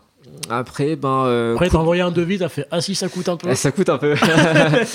Mais euh, non, coup de bol, encore une fois, euh, je sais qu'il marche au coup de, de, de cœur et quelquefois, il, il, enregistre pour des artistes totalement indépendants. Et voilà, il m'a répondu en disant Bah écoute, ce que tu, la couleur de ce que tu fais me, me, me parle ça me parle bien. Et je, voilà, je te propose un, je te propose un devis et puis écoute, on se rencontre, viens, passe à la maison, parle ça, son. Ça veut dire en fait que si jamais vous avez payé plein but chez Denis, c'est qu'il aimait pas ce que vous faisiez en fait. c'est un peu ça. Généralement, il, il, il, m'a dit, euh, dis pas aux productions combien je t'ai fait payer, sinon tout le monde va venir chez moi. non, je, je, je, je, déconne. Alors après, je sais qu'après, euh, voilà. Il, produit aussi pour des, pour des grosses productions. Et voilà, quelquefois pour coup de cœur. Et voilà, le contact s'est bien passé. Enfin, voilà, il m'a envoyé, il m'a envoyé son, son, son, son, tarot en m'invitant à le rencontrer. Donc j'ai fait, alors il est vers Clermont-Ferrand. Tu hein. là, à ce moment-là, quand, quand tu envoies le devis et tout, pour l'instant, tu es sur tes fonds propres ou tu sur, euh, ou as quand même des gens, des mécènes qui sont là pour te, alors, non, pour te financer un petit peu? Comment, Tout s'est fait tellement dans le jus à partir du moment où je valais les trucs avec Kent, au moment où je me dis, ok, euh, alors ne serait-ce que pour Kent, maintenant il faut que le morceau sorte relativement rapidement. Et comme je te dis, la, condition c'était de dire je vais en studio quand j'ai 4-5 titres. Du coup, il fallait que je fasse 4-5 titres très rapidement. Et du coup, bah, j'étais dans le jus absolument tout le temps. J'ai pas vraiment réfléchi à comment j'allais euh, et le procéder et le défendre et voilà. Moi j'ai juste envoyé un message à Denis en disant bon voilà j'ai euh, euh, j'avais quatre titres d'ailleurs quand j'ai quand je l'ai contacté. Euh, je dit voilà j'ai besoin d'enregistrer quatre cinq titres. On prend le temps machin. Euh, il m'a dit déjà viens on se rencontre. Donc euh, voilà on arrive dans une espèce de grande maison qui ressemble à un manoir. Je me dis oh, putain, putain c'est bien là le studio et puis, personnage très sympathique, hein, on reste une, trois quarts d'heure à parler sur le pas de porte, et il dit, bah viens, je te fais visiter le, le- le studio. C'est-à-dire, c'est pas un petit home studio dans les pans de la Croix-Rousse qui fait un mètre sur un mètre, quoi. Là, c'est vraiment- Alors je le savais pas, je le savais pas. Je, moi, je, je rentre dans une maison, euh, et il me dit viens voir, viens voir le studio. Pas de souci, on descend l'escalier, on passe à l'extérieur, et t'as un autre petit local dans le jardin, enfin petit local, ah, une dépendance quoi. C'est relié à la maison, on, on voit pas la superficie.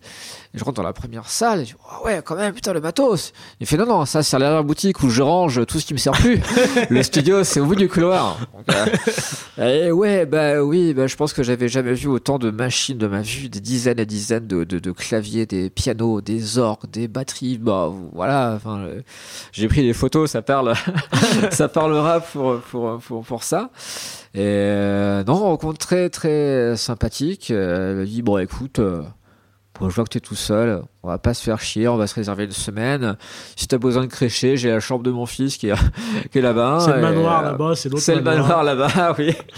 Bah, pas loin, parce qu'il y avait une maison plus ou moins abandonnée euh, qui, qui accolait la chambre avec le voisin qui, qui tondait la pelouse euh, avec un sac poubelle en guise de slip. Je crois qu'il a un léger, un léger déficient à ce niveau-là. Mais euh, donc voilà, les rencontres à Denis s'est fait comme ça, avec mes, mes, mes quatre titres en, en maquette.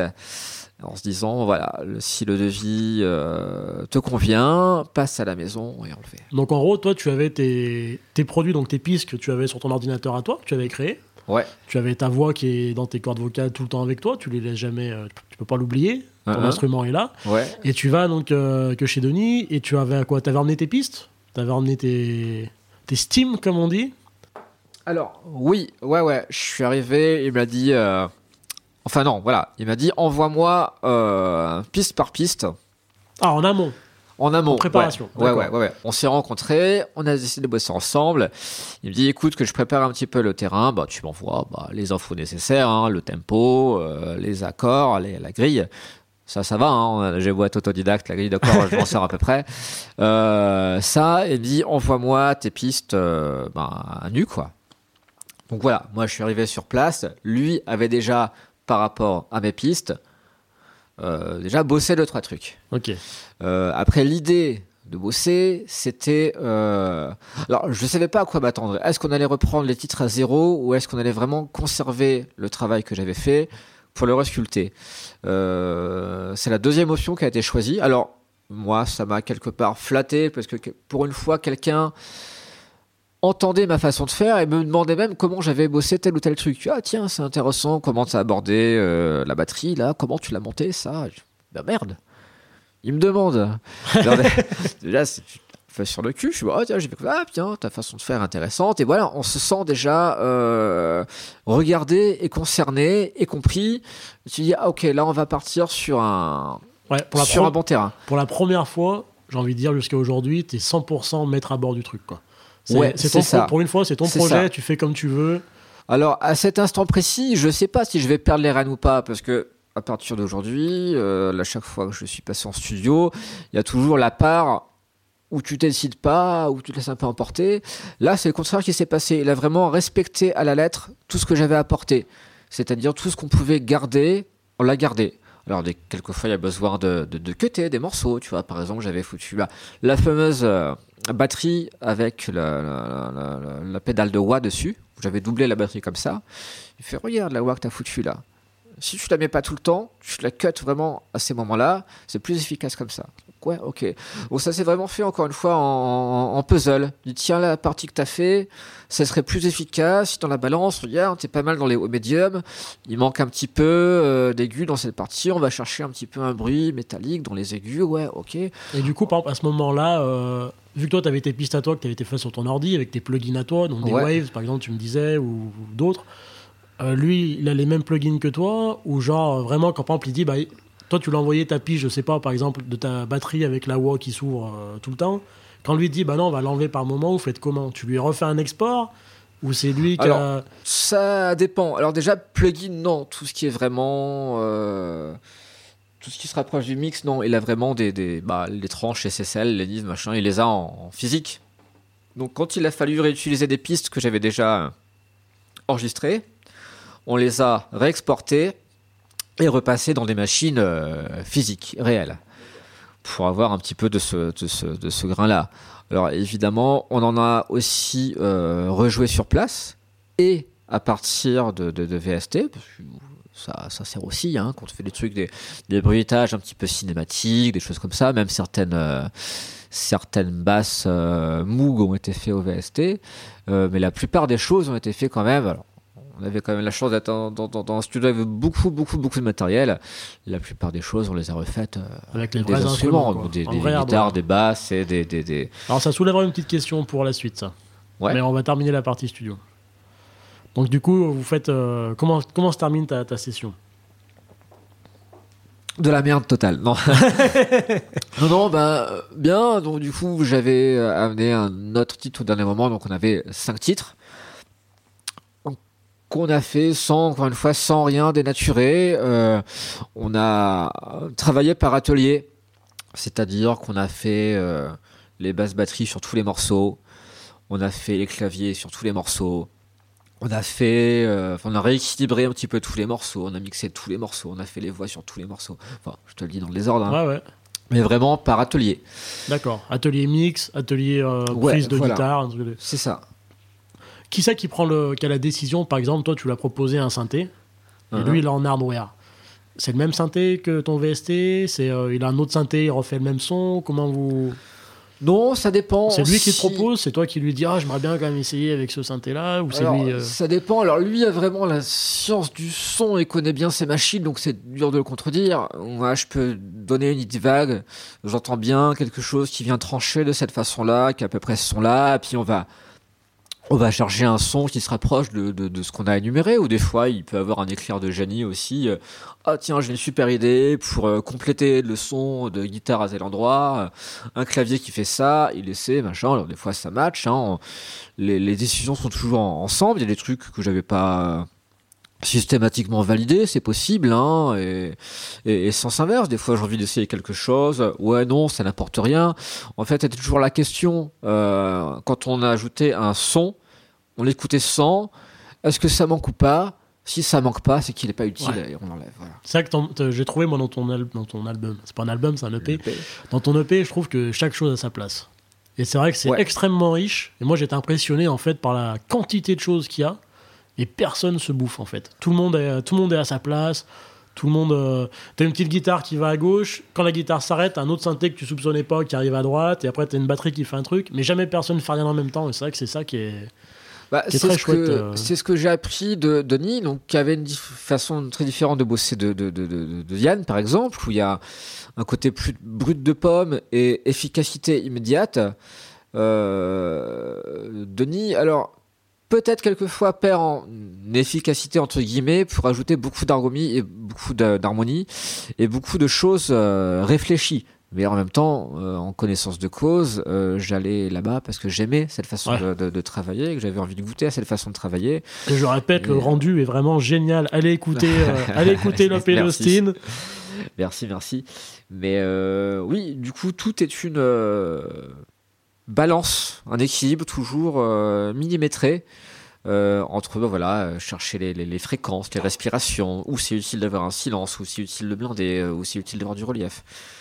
Toujours ces questions se sont posées continuellement. Voilà.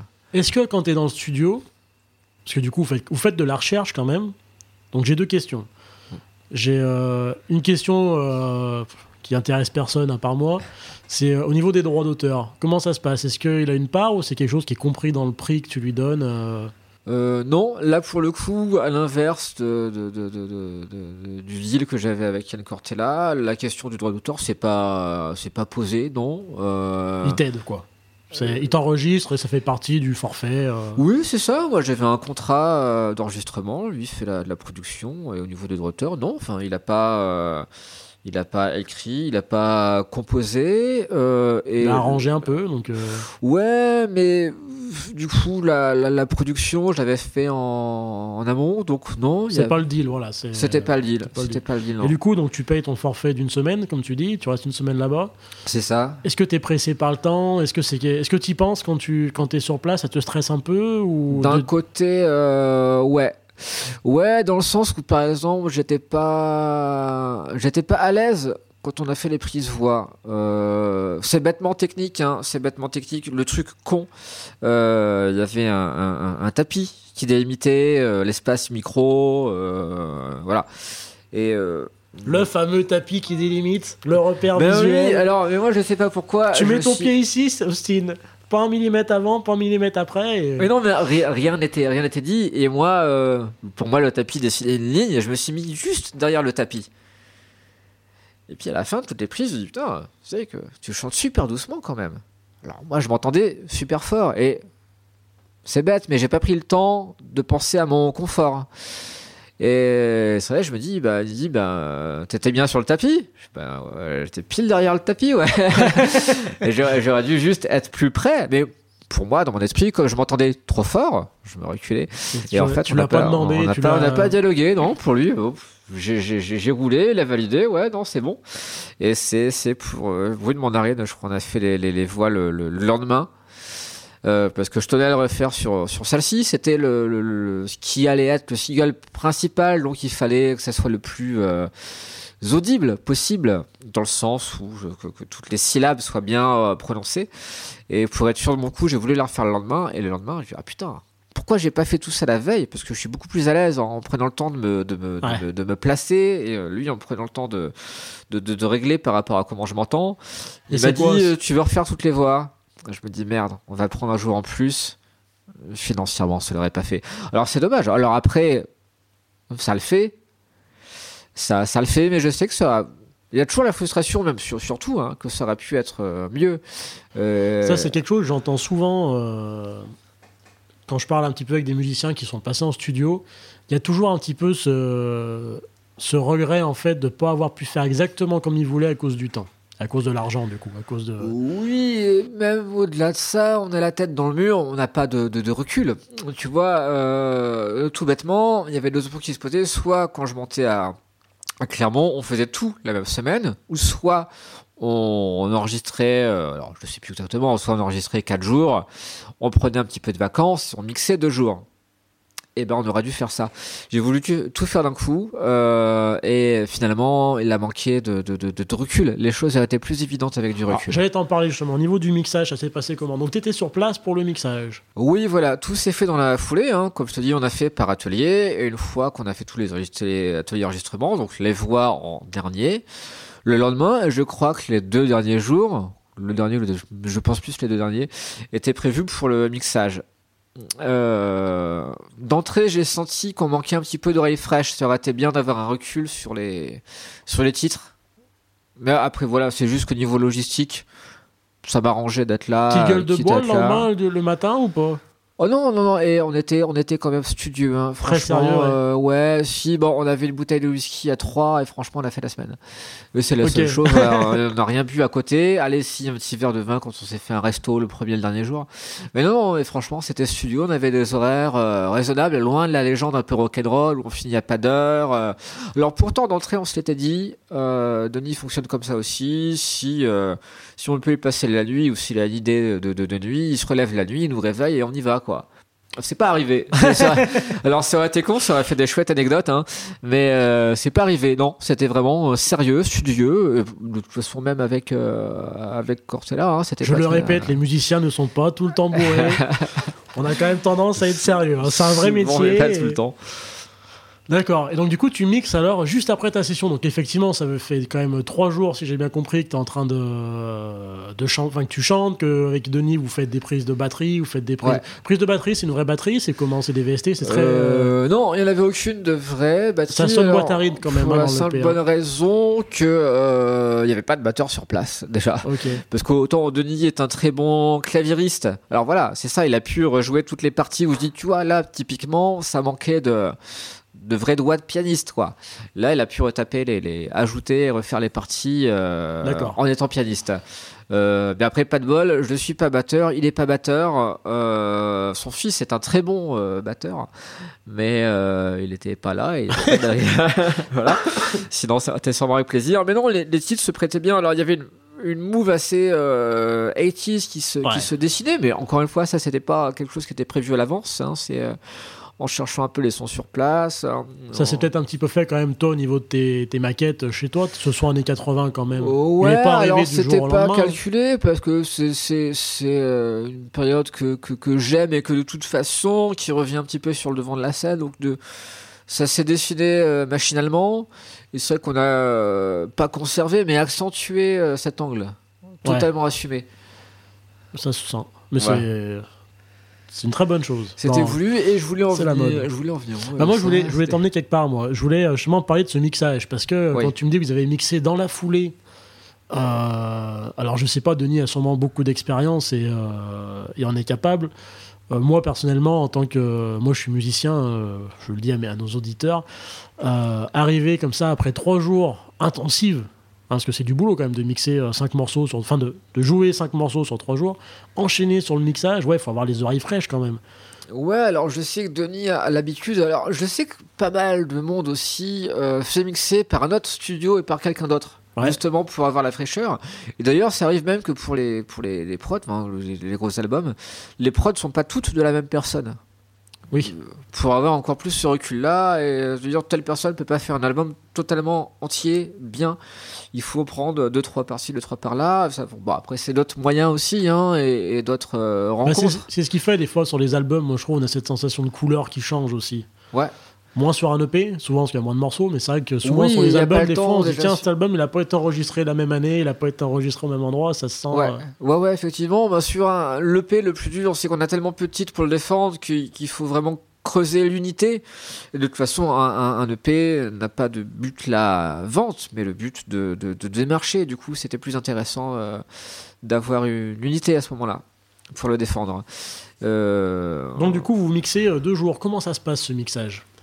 Vous faites, euh, vous faites d'abord genre euh, les morceaux sont assez différents quand même. Donc je présume que vous avez dû mixer chaque morceau indépendamment. Vous êtes reparti de zéro à chaque fois, non Sur chaque mix Ou est-ce que vous avez gardé quand même une- comme une sorte de, de preset de mixage que vous avez mis sur chaque morceau? Non, non, Je non, pense on pas, partait non. vraiment de zéro sur chaque titre. Euh, bon, après, on, ça s'est fait naturellement, on a décidé ensemble, selon euh, la destination du titre, qu'est-ce qu'il fallait mettre en avant. Sur les, sur les singles, on a plus migé sur l'efficacité, sur l'énergie, sur d'autres titres, euh, plus mettre en avant des petits reliefs, prendre un peu plus le temps, euh, et aussi accepter d'être moins efficace, vraiment sentir la patte, la patte indé.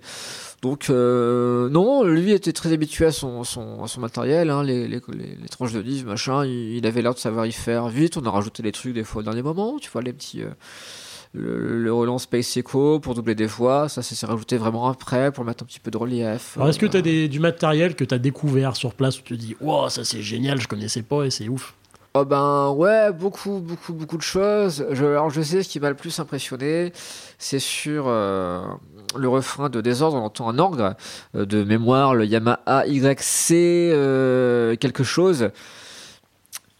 Et je me souviens quand on avait idée de, moi j'avais déjà en maquette euh, posé un, orgue qui faisait un petit peu une sorte de slide, mais j'avais pitché. Elle me dit on peut faire quelque chose de mieux. J'ai un orgue avec une, une bande magnétique sur laquelle on peut faire des slides. On peut superposer euh, différentes pistes et ça fait une espèce de son massif comme ça. Bon, on va chercher la bête. Et là, et là, il a fallu le porter à 3 parce que c'est c'est imposant, c'est massif. hein. Il fait une bonne centaine de kilos, je crois, de, de, de, de, mémoire. C'est vraiment ouais un orgue très très très imposant et, effectivement il y a petite bande un petit peu mousseuse comme ça magnétique. Donc il joue les, les, parties il fait glisser le doigt et ça fait euh, bah, ça joue le rôle d'un- pitch hein. mais le fait d'avoir ce truc là en, en, vrai pour la petite histoire euh, il y en a encore je crois trois il y en a pas beaucoup il y en a une dizaine dans le monde qui est encore en état de, de, de, service.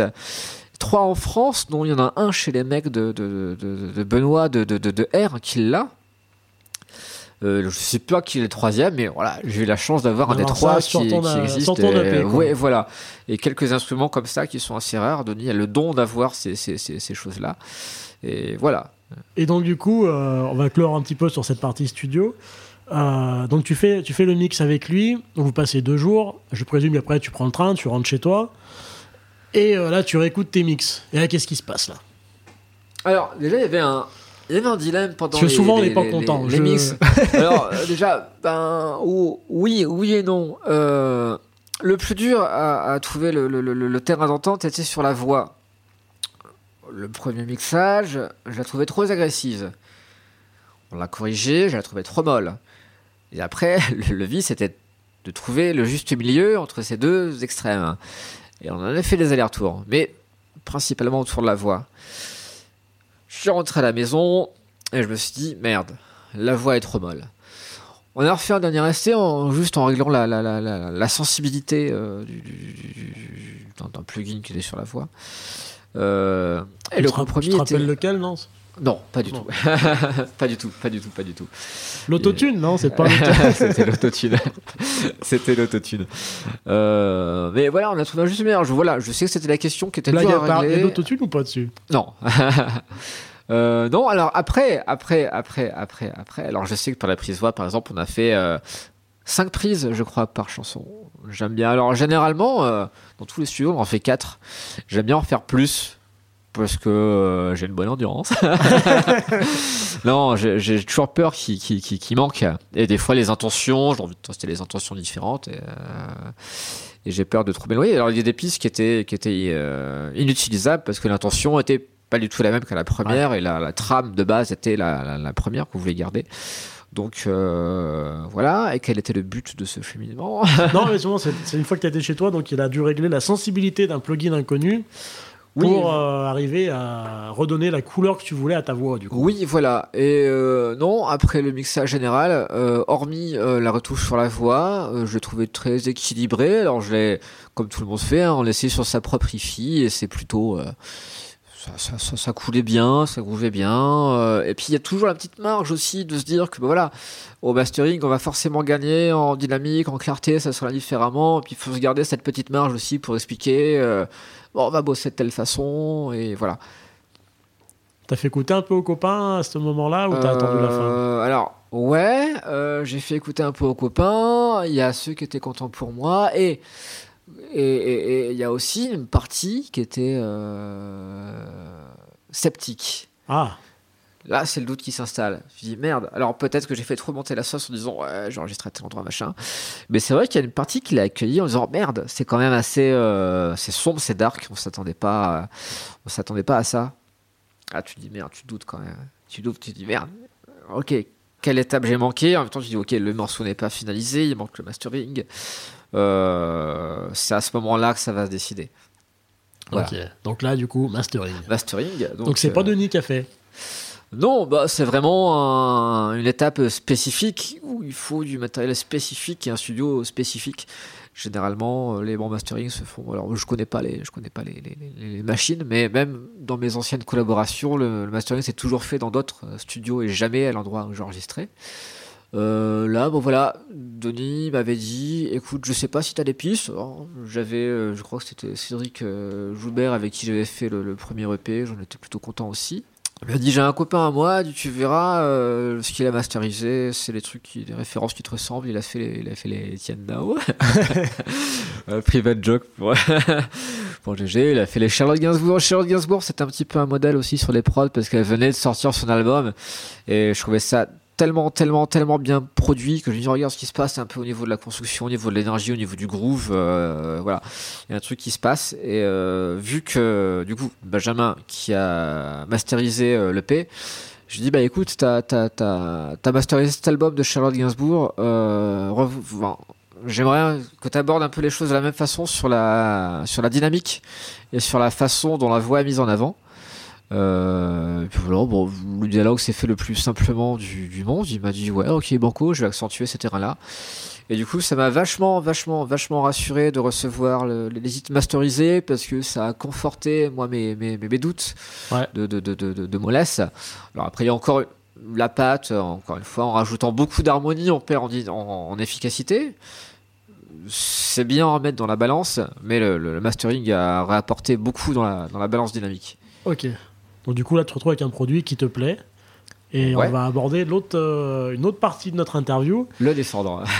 Non, Non, même pas. non, c'est euh, c'est le jouet parce qu'en fait Oui, jusqu'à jusqu'à aujourd'hui, pour l'instant, donc là tu es tout seul, tu fais tes morceaux chez toi, tu vas en studio, tu fais un EP euh, qui déchire sa mère. Enfin voilà, il est, Mhm. il est super bien. Yes.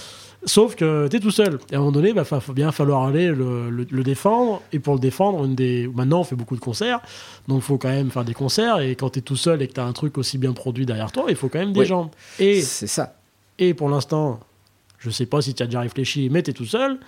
Et, et vous avez utilisé un orgue de 300 kilos où il faut passer son doigt sur de la mousse. Donc comment Oui. vous faites Comment tu fais maintenant? Alors, euh, c'est vrai qu'en sortant de studio, un peu les mains dans les poches, alors j'avais réfléchi en amont et effectivement, c'était inconcevable de faire les choses seul parce que même la façon de composer les morceaux euh, n'avait aucun intérêt de les faire en guitare-voix, en piano-voix ou, ou très peu finalement aurait du relief en les faisant de, de telle façon et il fallait pas être seul. Là, c'est notre difficulté. Quand on est euh, du coup en son nom, auteur, compositeur, interprète, et du coup qu'il faut trouver des gens pour euh, t'accompagner. Ça réfléchit pas comme en groupe où tout le monde a un petit peu la, la- couverture à part égale. Il faut trouver vraiment ce qu'on appelle les exécutants. C'est pas ce qui trouve le plus facilement. Deux angles de tir étaient possibles. C'était de trouver une équipe à Lyon, puisque c'est la ville où je vis et c'est une des villes dans laquelle je vais le défendre, ou c'était directement visé ailleurs, euh, à Paris ou ailleurs, où il y a une autre façon de, travailler. Ça inclut aussi de trouver les salles qui vont avec ces exécutants-là. Euh, là, je sais pas si c'est de la facilité, mais euh, les, les- rencontres à cet instant T, parce que le milieu parisien est un peu plus loin, je, les contacts sont plus si, évidents. J'en ai encore qui me disent le jour où tu fais un truc, tu m'appelles, machin. J'ai pas osé parce que je me suis senti trop amateur pour les inclure euh, dans un projet qui ne pouvait éventuellement pas se faire. Je pense que j'ai eu tort de l'aborder comme ça parce que j'ai aussi perdu du temps sur ce terrain-là. Mais du coup, j'ai cherché donc autour de moi. Alors autant certaines rencontres sont des évidences, comme par exemple avec le guitariste Vincent Redoux qui tout de suite m'a dit OK, Banco, peu importe les conditions, je te suis. OK, très bien. Pour la suite, c'était plus délicat. Alors il y a eu beaucoup de noms qui sont passés, beaucoup, beaucoup d'essais, beaucoup de, beaucoup de oui, pour finalement qu'on se retrouve pas sur la même euh, longueur d'onde. Ça peut être pour euh, pour mille raisons, hein, au niveau de disponibilité, au niveau d'envie, au niveau de, de- de- d'ambition, au niveau de, ressenti. Mais c'est très dur de de trouver vraiment des exécutants. Tu contactes qui? Tu contactes des, des professionnels, je présume? Euh, Ou Bah pas écoute, ça s'est fait de bouche à oreille. Encore une fois, euh, les gens qui euh, ne demandent que des cachets, encore une fois, c'est pareil, il faut proposer que des dates payées tout de suite. Quelle prétention euh, aurais-je d'y arriver euh, Voilà, évidemment, l'idéal était de de rattaquer les grosses salles euh, parisiennes, chose où il me manquait de, de- de matière pour le faire, et la matière maintenant je l'avais. Trop de temps avait passé, euh, il a fallu que je récupère ce, ce- ce- ce réseau. Et encore une fois, j'ai pas osé convier tout ce beau monde. Je me suis dit, bon voilà, il va falloir faire une étape intermédiaire où on tourne un petit peu dans la, dans la région avec des personnes qui tournent déjà pour d'autres groupes et qui ont envie un petit peu de s'investir.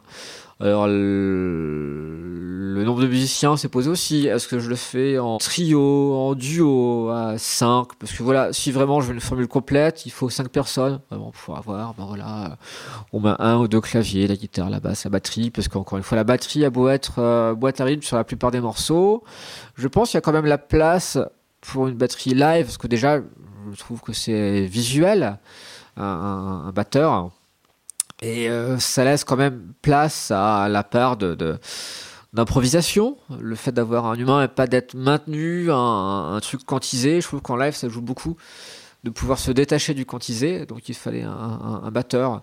Alors, ouais, c'est un petit peu à tâtons. La formule idéale est à 5.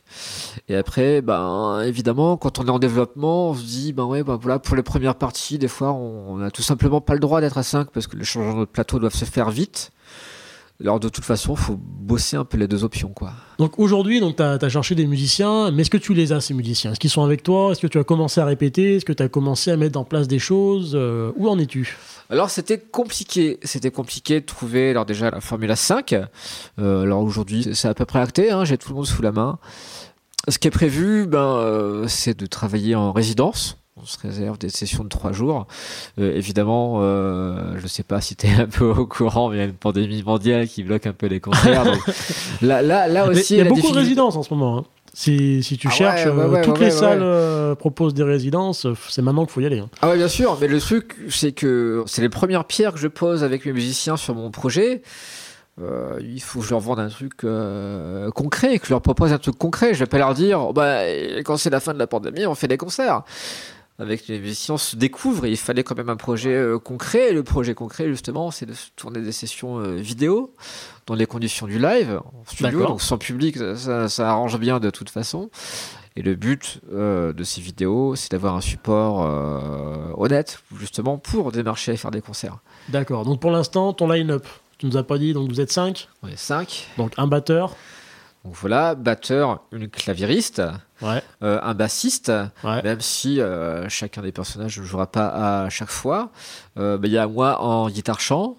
Et qui joue bah, Il faut un cinquième. Ah, c'est désolé pour toi. Le, le, guitariste que j'ai. Le guitariste. du coup, je, je, celui qui est là depuis le début, qui te suit à fond, et c'est lui que Voilà, je le compte comme une seule personne. Nous, nous ne faisons qu'un. ok, donc aujourd'hui, tu as toute cette équipe-là. Vous avez commencé à répéter ou pas encore? Pas tous les cinq ensemble. on a répété euh, avec trois des cinq. Donc déjà, on se dégrossit. Euh, ce que tu vois par rapport au, aux parties studio? Donc j'ai pas donné plus de précision. On est tous venus en faisant nos nos parties euh, studio et déjà en live donc on peut pas faire faire exactement les mêmes instruments exactement. les mêmes trucs t'as hein, pas, l'orgue de 300 kilos oui, voilà. Comment vous faites? Comment Il va falloir les compenser. Évidemment, euh, quand on ne peut pas euh, avoir tout ce matériel-là, on, compense. On se fixe à l'esprit de base qu'il y avait, on remplace un petit peu les choses, on adapte. On, simplifie aussi, parce qu'on s'est rendu compte que tu vois, rien que sur la guitare euh, clavier, des fréquences se, se, bouffaient si on faisait les parties originales. Donc déjà là, il va falloir faire un vrai travail de fréquence pour qu'en live, rien ne déborde trop et pour ça, on peut pas refaire les parties studio. C'est pas possible. D'accord. Donc tu vas quand même réadapter un petit peu tes morceaux pour le. Est-ce que ça te, ça, te fait peur, ça ou pas? Euh, non, non, non, parce que c'était un travail qui était fantasmé en amont. Certains morceaux sont faits pour être des introductions, d'autres pour des sorties, d'autres méritent d'être prolongés.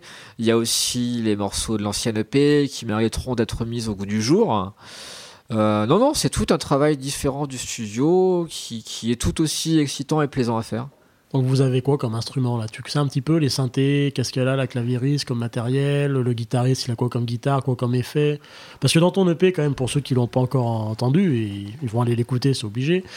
Euh, il y a quand même beaucoup de sons, il y a beaucoup de sons de synthé, il y a beaucoup de sons de guitare, ça passe euh, rapidement des fois de gros riffs un peu rock à à du son de wah euh, sur la même euh, en une mesure des fois il y a trois sons de guitare différents donc c'est quand même quelque chose qui est qui demande du boulot de préparation qui est pas infaisable en live hein, mais qui demande du boulot vous avez quoi comme matériel Alors déjà, je parlais de Vincent la guitare. Alors déjà, je me détache un petit peu de la guitare qui m'a toujours suivi en live, ne serait-ce que pour prendre plus d'espace sur scène et avoir plus de liberté de, de, mouvement. Je trouve que ça, ça compte aussi. Alors après, on verra bien hein, s'il faut une deuxième guitare et que même si j'ai envie de me planquer derrière un instrument, ça pourra peut-être se, se, se, faire si le, le, le, le, son le, le, permet.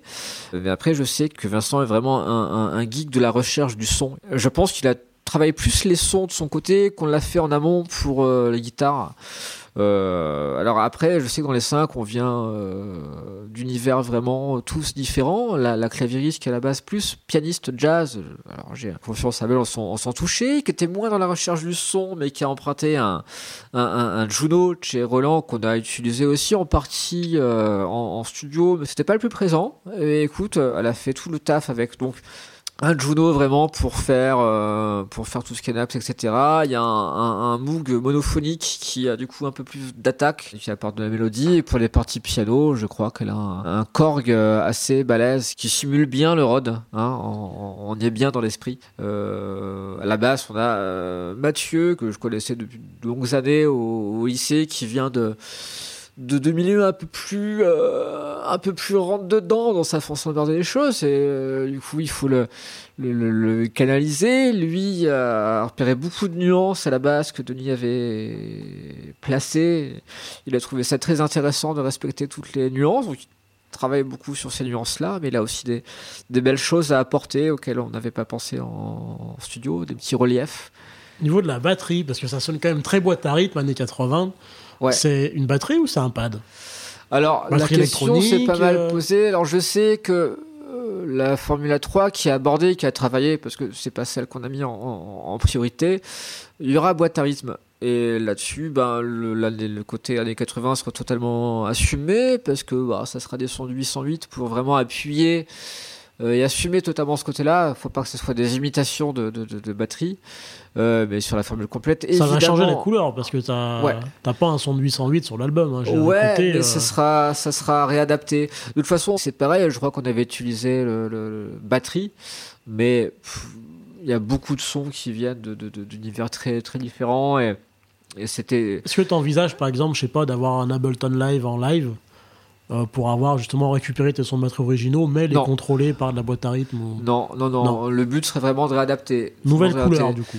Ouais, ouais, ouais, de rajouter une unité. Euh, après, le but d'avoir une formule trio, ça ne pourra jamais sonner comme une Oui. version euh, album. Donc autant vraiment réadapter en épurant les morceaux et en prenant des, des vrais partis pris. Euh, la 808 en est une, hein, parce que je pouvais pas me permettre dans cette configuration d'avoir 1000 sons de batterie différents, c'est beaucoup de logistique. Il fallait en choisir un. Euh, et le fait d'avoir une formule en trio a un aspect un peu plus euh, déconne. Encore une fois, on peut pas imiter une formule à 5, 6 en ayant une formule trio. Il fallait vraiment aborder un angle plus détaché. Et c'était aussi en faisant des choix forts sur tel ou tel son qu'on allait assumer le fait de le faire à 3. Donc pour ça, c'était clair. Et les sons de batterie dans la formule A5, il y aura pas mal de petits euh, pads électro qui vont se qui vont se rajouter. Alors encore une fois, le but sera de respecter un petit peu les Le son original de sons l'EP. originales, ouais, sans faire du copier-coller, mais respecter la couleur en tout cas. Ok. Du coup, ça m'emmène un petit peu à te poser des questions sur le démarchage, parce que tu es en train de, de chercher du coup des concerts, parce que tu as envie de proposer des concerts à tes musiciens. Euh, qui c'est qui démarche dans le groupe du coup? Est-ce que, est-ce que tes collègues t'aident? Est-ce que tu as, que tu as pas de, pas de production pour l'instant? Tu es tout seul? Alors non, euh, du coup, il a fallu démarcher et évidemment la question qui s'est vite posée, c'est le, le, du moment. J'ai d'abord sorti un extrait parce que j'attendais après les clips. Euh, il fallait du visuel, il a fallu trouver les bonnes personnes pour ça et euh, pour pas laisser couler trop de temps, j'avais déjà sorti euh, Origami en isolé, sans clip. Euh, ce qui me laissait le temps de tourner deux clips pour sortir ce qui allait être les singles. Donc d'abord, Tes délits sont en désordre et Brune Mandarine. Je Ouais. crois qu'ils ont été euh, assez isolés les deux euh, parce que après Tes délits, euh, évidemment, le Covid ou la Covid selon les préférences est arrivé. Ça change quand même pas mal les plans. Au niveau des marches, j'ai pratiquement pas touché à origami. je alors déjà là, je commençais à regarder ce qui pouvait être démarchable. La façon de la plus simple du monde. hein. Je- je- J'ai recensé un petit peu tous les webzines qui existaient, toutes les radios qui existaient. Je me suis bien niqué les yeux à faire ça. mais non, mais ça m'a pris bout à bout des semaines et des semaines et des semaines d'être H24 derrière l'ordinateur. Et c'était pas, c'était vraiment pas la masse à faire. C'est pas la partie la plus agréable à faire, mais que tu ça as eu m'a un- servi. Ça a marché, tu as eu quand même beaucoup de retours dans les webzines, tu as eu beaucoup d'interviews, beaucoup d'articles. euh, Pour Origami, des bons articles, en plus, démarché, euh, et pour euh, Ted Delis, c'est là que j'ai commencé à démarcher. Donc avec ma trame que j'avais euh, recensée, et le, le, le petit bonus aussi pour découvrir des webzines, des magazines qui naissant, c'est que je m'abonne sur les réseaux sociaux des attachés de presse. Et je me dis, ben voilà, les plans Ah. qu'elles arrivent à avoir, je me mets le défi de les avoir aussi. Du coup, j'enregistre. Je, genre, en général, je fais des petites captures d'écran. Je suis OK, telle personne a eu tel article à tel endroit. Ok, je vais tenter d'avoir exactement la même chose. Et du coup, je m'ajoute à ma liste euh, des, des, des, des noms d'endroits. Alors, des fois, il y a des petits blogs qui sont pas très connus du tout, mais euh, c'est cool d'avoir sur, le, sur un dossier de presse, d'avoir des, bonnes punchlines, comme on dit. Mais entre nous, ça m'a pas apporté euh, visuellement quelque chose. Ouais. Voilà. C'était Alors, c'était plus pour gonfler le dossier de presse que pour l'article en lui-même. Pour exister déjà tout simplement. Alors euh, il y avait des belles découvertes hein, parce qu'il y avait des articles très bien écrits. Il y a des fois où ça arrive exactement, euh, tiens je vais faire ressentir vraiment telle ou telle chose et ça visait tel, vraiment juste à tel endroit. Il y a aussi des amitiés qui se créent, il y a des, y a des personnes avec qui j'ai gardé des rapports euh, cool et pas seulement de, de diplomatie. Euh, là où en, en radio aussi, hein, il y a encore des radios qui me diffusent euh, un an après la sortie et qui m'envoient un petit mail. Ah tiens, euh, on t'a passé aujourd'hui. Donc c'est, très, très sympathique. Et des fois, voilà, euh, titre d'exemple, Pascal Franck de Fréquence Verte qui m'a beaucoup, beaucoup, beaucoup porté, beaucoup sauté humainement. Voilà, on s'écrit de, de temps en temps. Il m'a diffusé beaucoup. Il a parlé autour de lui beaucoup. Et c'est des, des petites anecdotes qui vont compter beaucoup après, ouais. Ok, et donc du coup, pour démarcher, tu as utilisé donc, le morceau Origami, puis après tes deux clips Alors, Origami, j'ai pas beaucoup démarché avec. J'ai, T'as pas de clip sur celui-là. Sur celui-là, t'as que, euh, que le son. J'ai que le son. Alors j'ai fait quand même un petit tour de, de, de, de mail, mais quasi, euh, quasi copier-coller, sans, sans prétention, en disant voilà, si quelques radios et quelques webzines le relèvent, euh, tant mieux. Il y en a eu quelques-uns, bon, de- des bons avis, mais quelques-uns. Et je me suis dit, je vais quand même réserver le, le, le, le- le gros du gros sur les clips, évidemment. Donc t'as sorti deux clips qui sont très chouettes Fait par Amatopia, oui, ouais, à Saint-Étienne. à Saint-Etienne. Ouais, ouais, ouais, pourquoi pas. Ouais, je vais, je, j'ai picore un peu partout autour de Lyon. Alors, je vais pas beaucoup sur Lyon, malheureusement. C'est pas un choix en, en soi, mais euh, les, les collaborations se sont faites ailleurs, effectivement.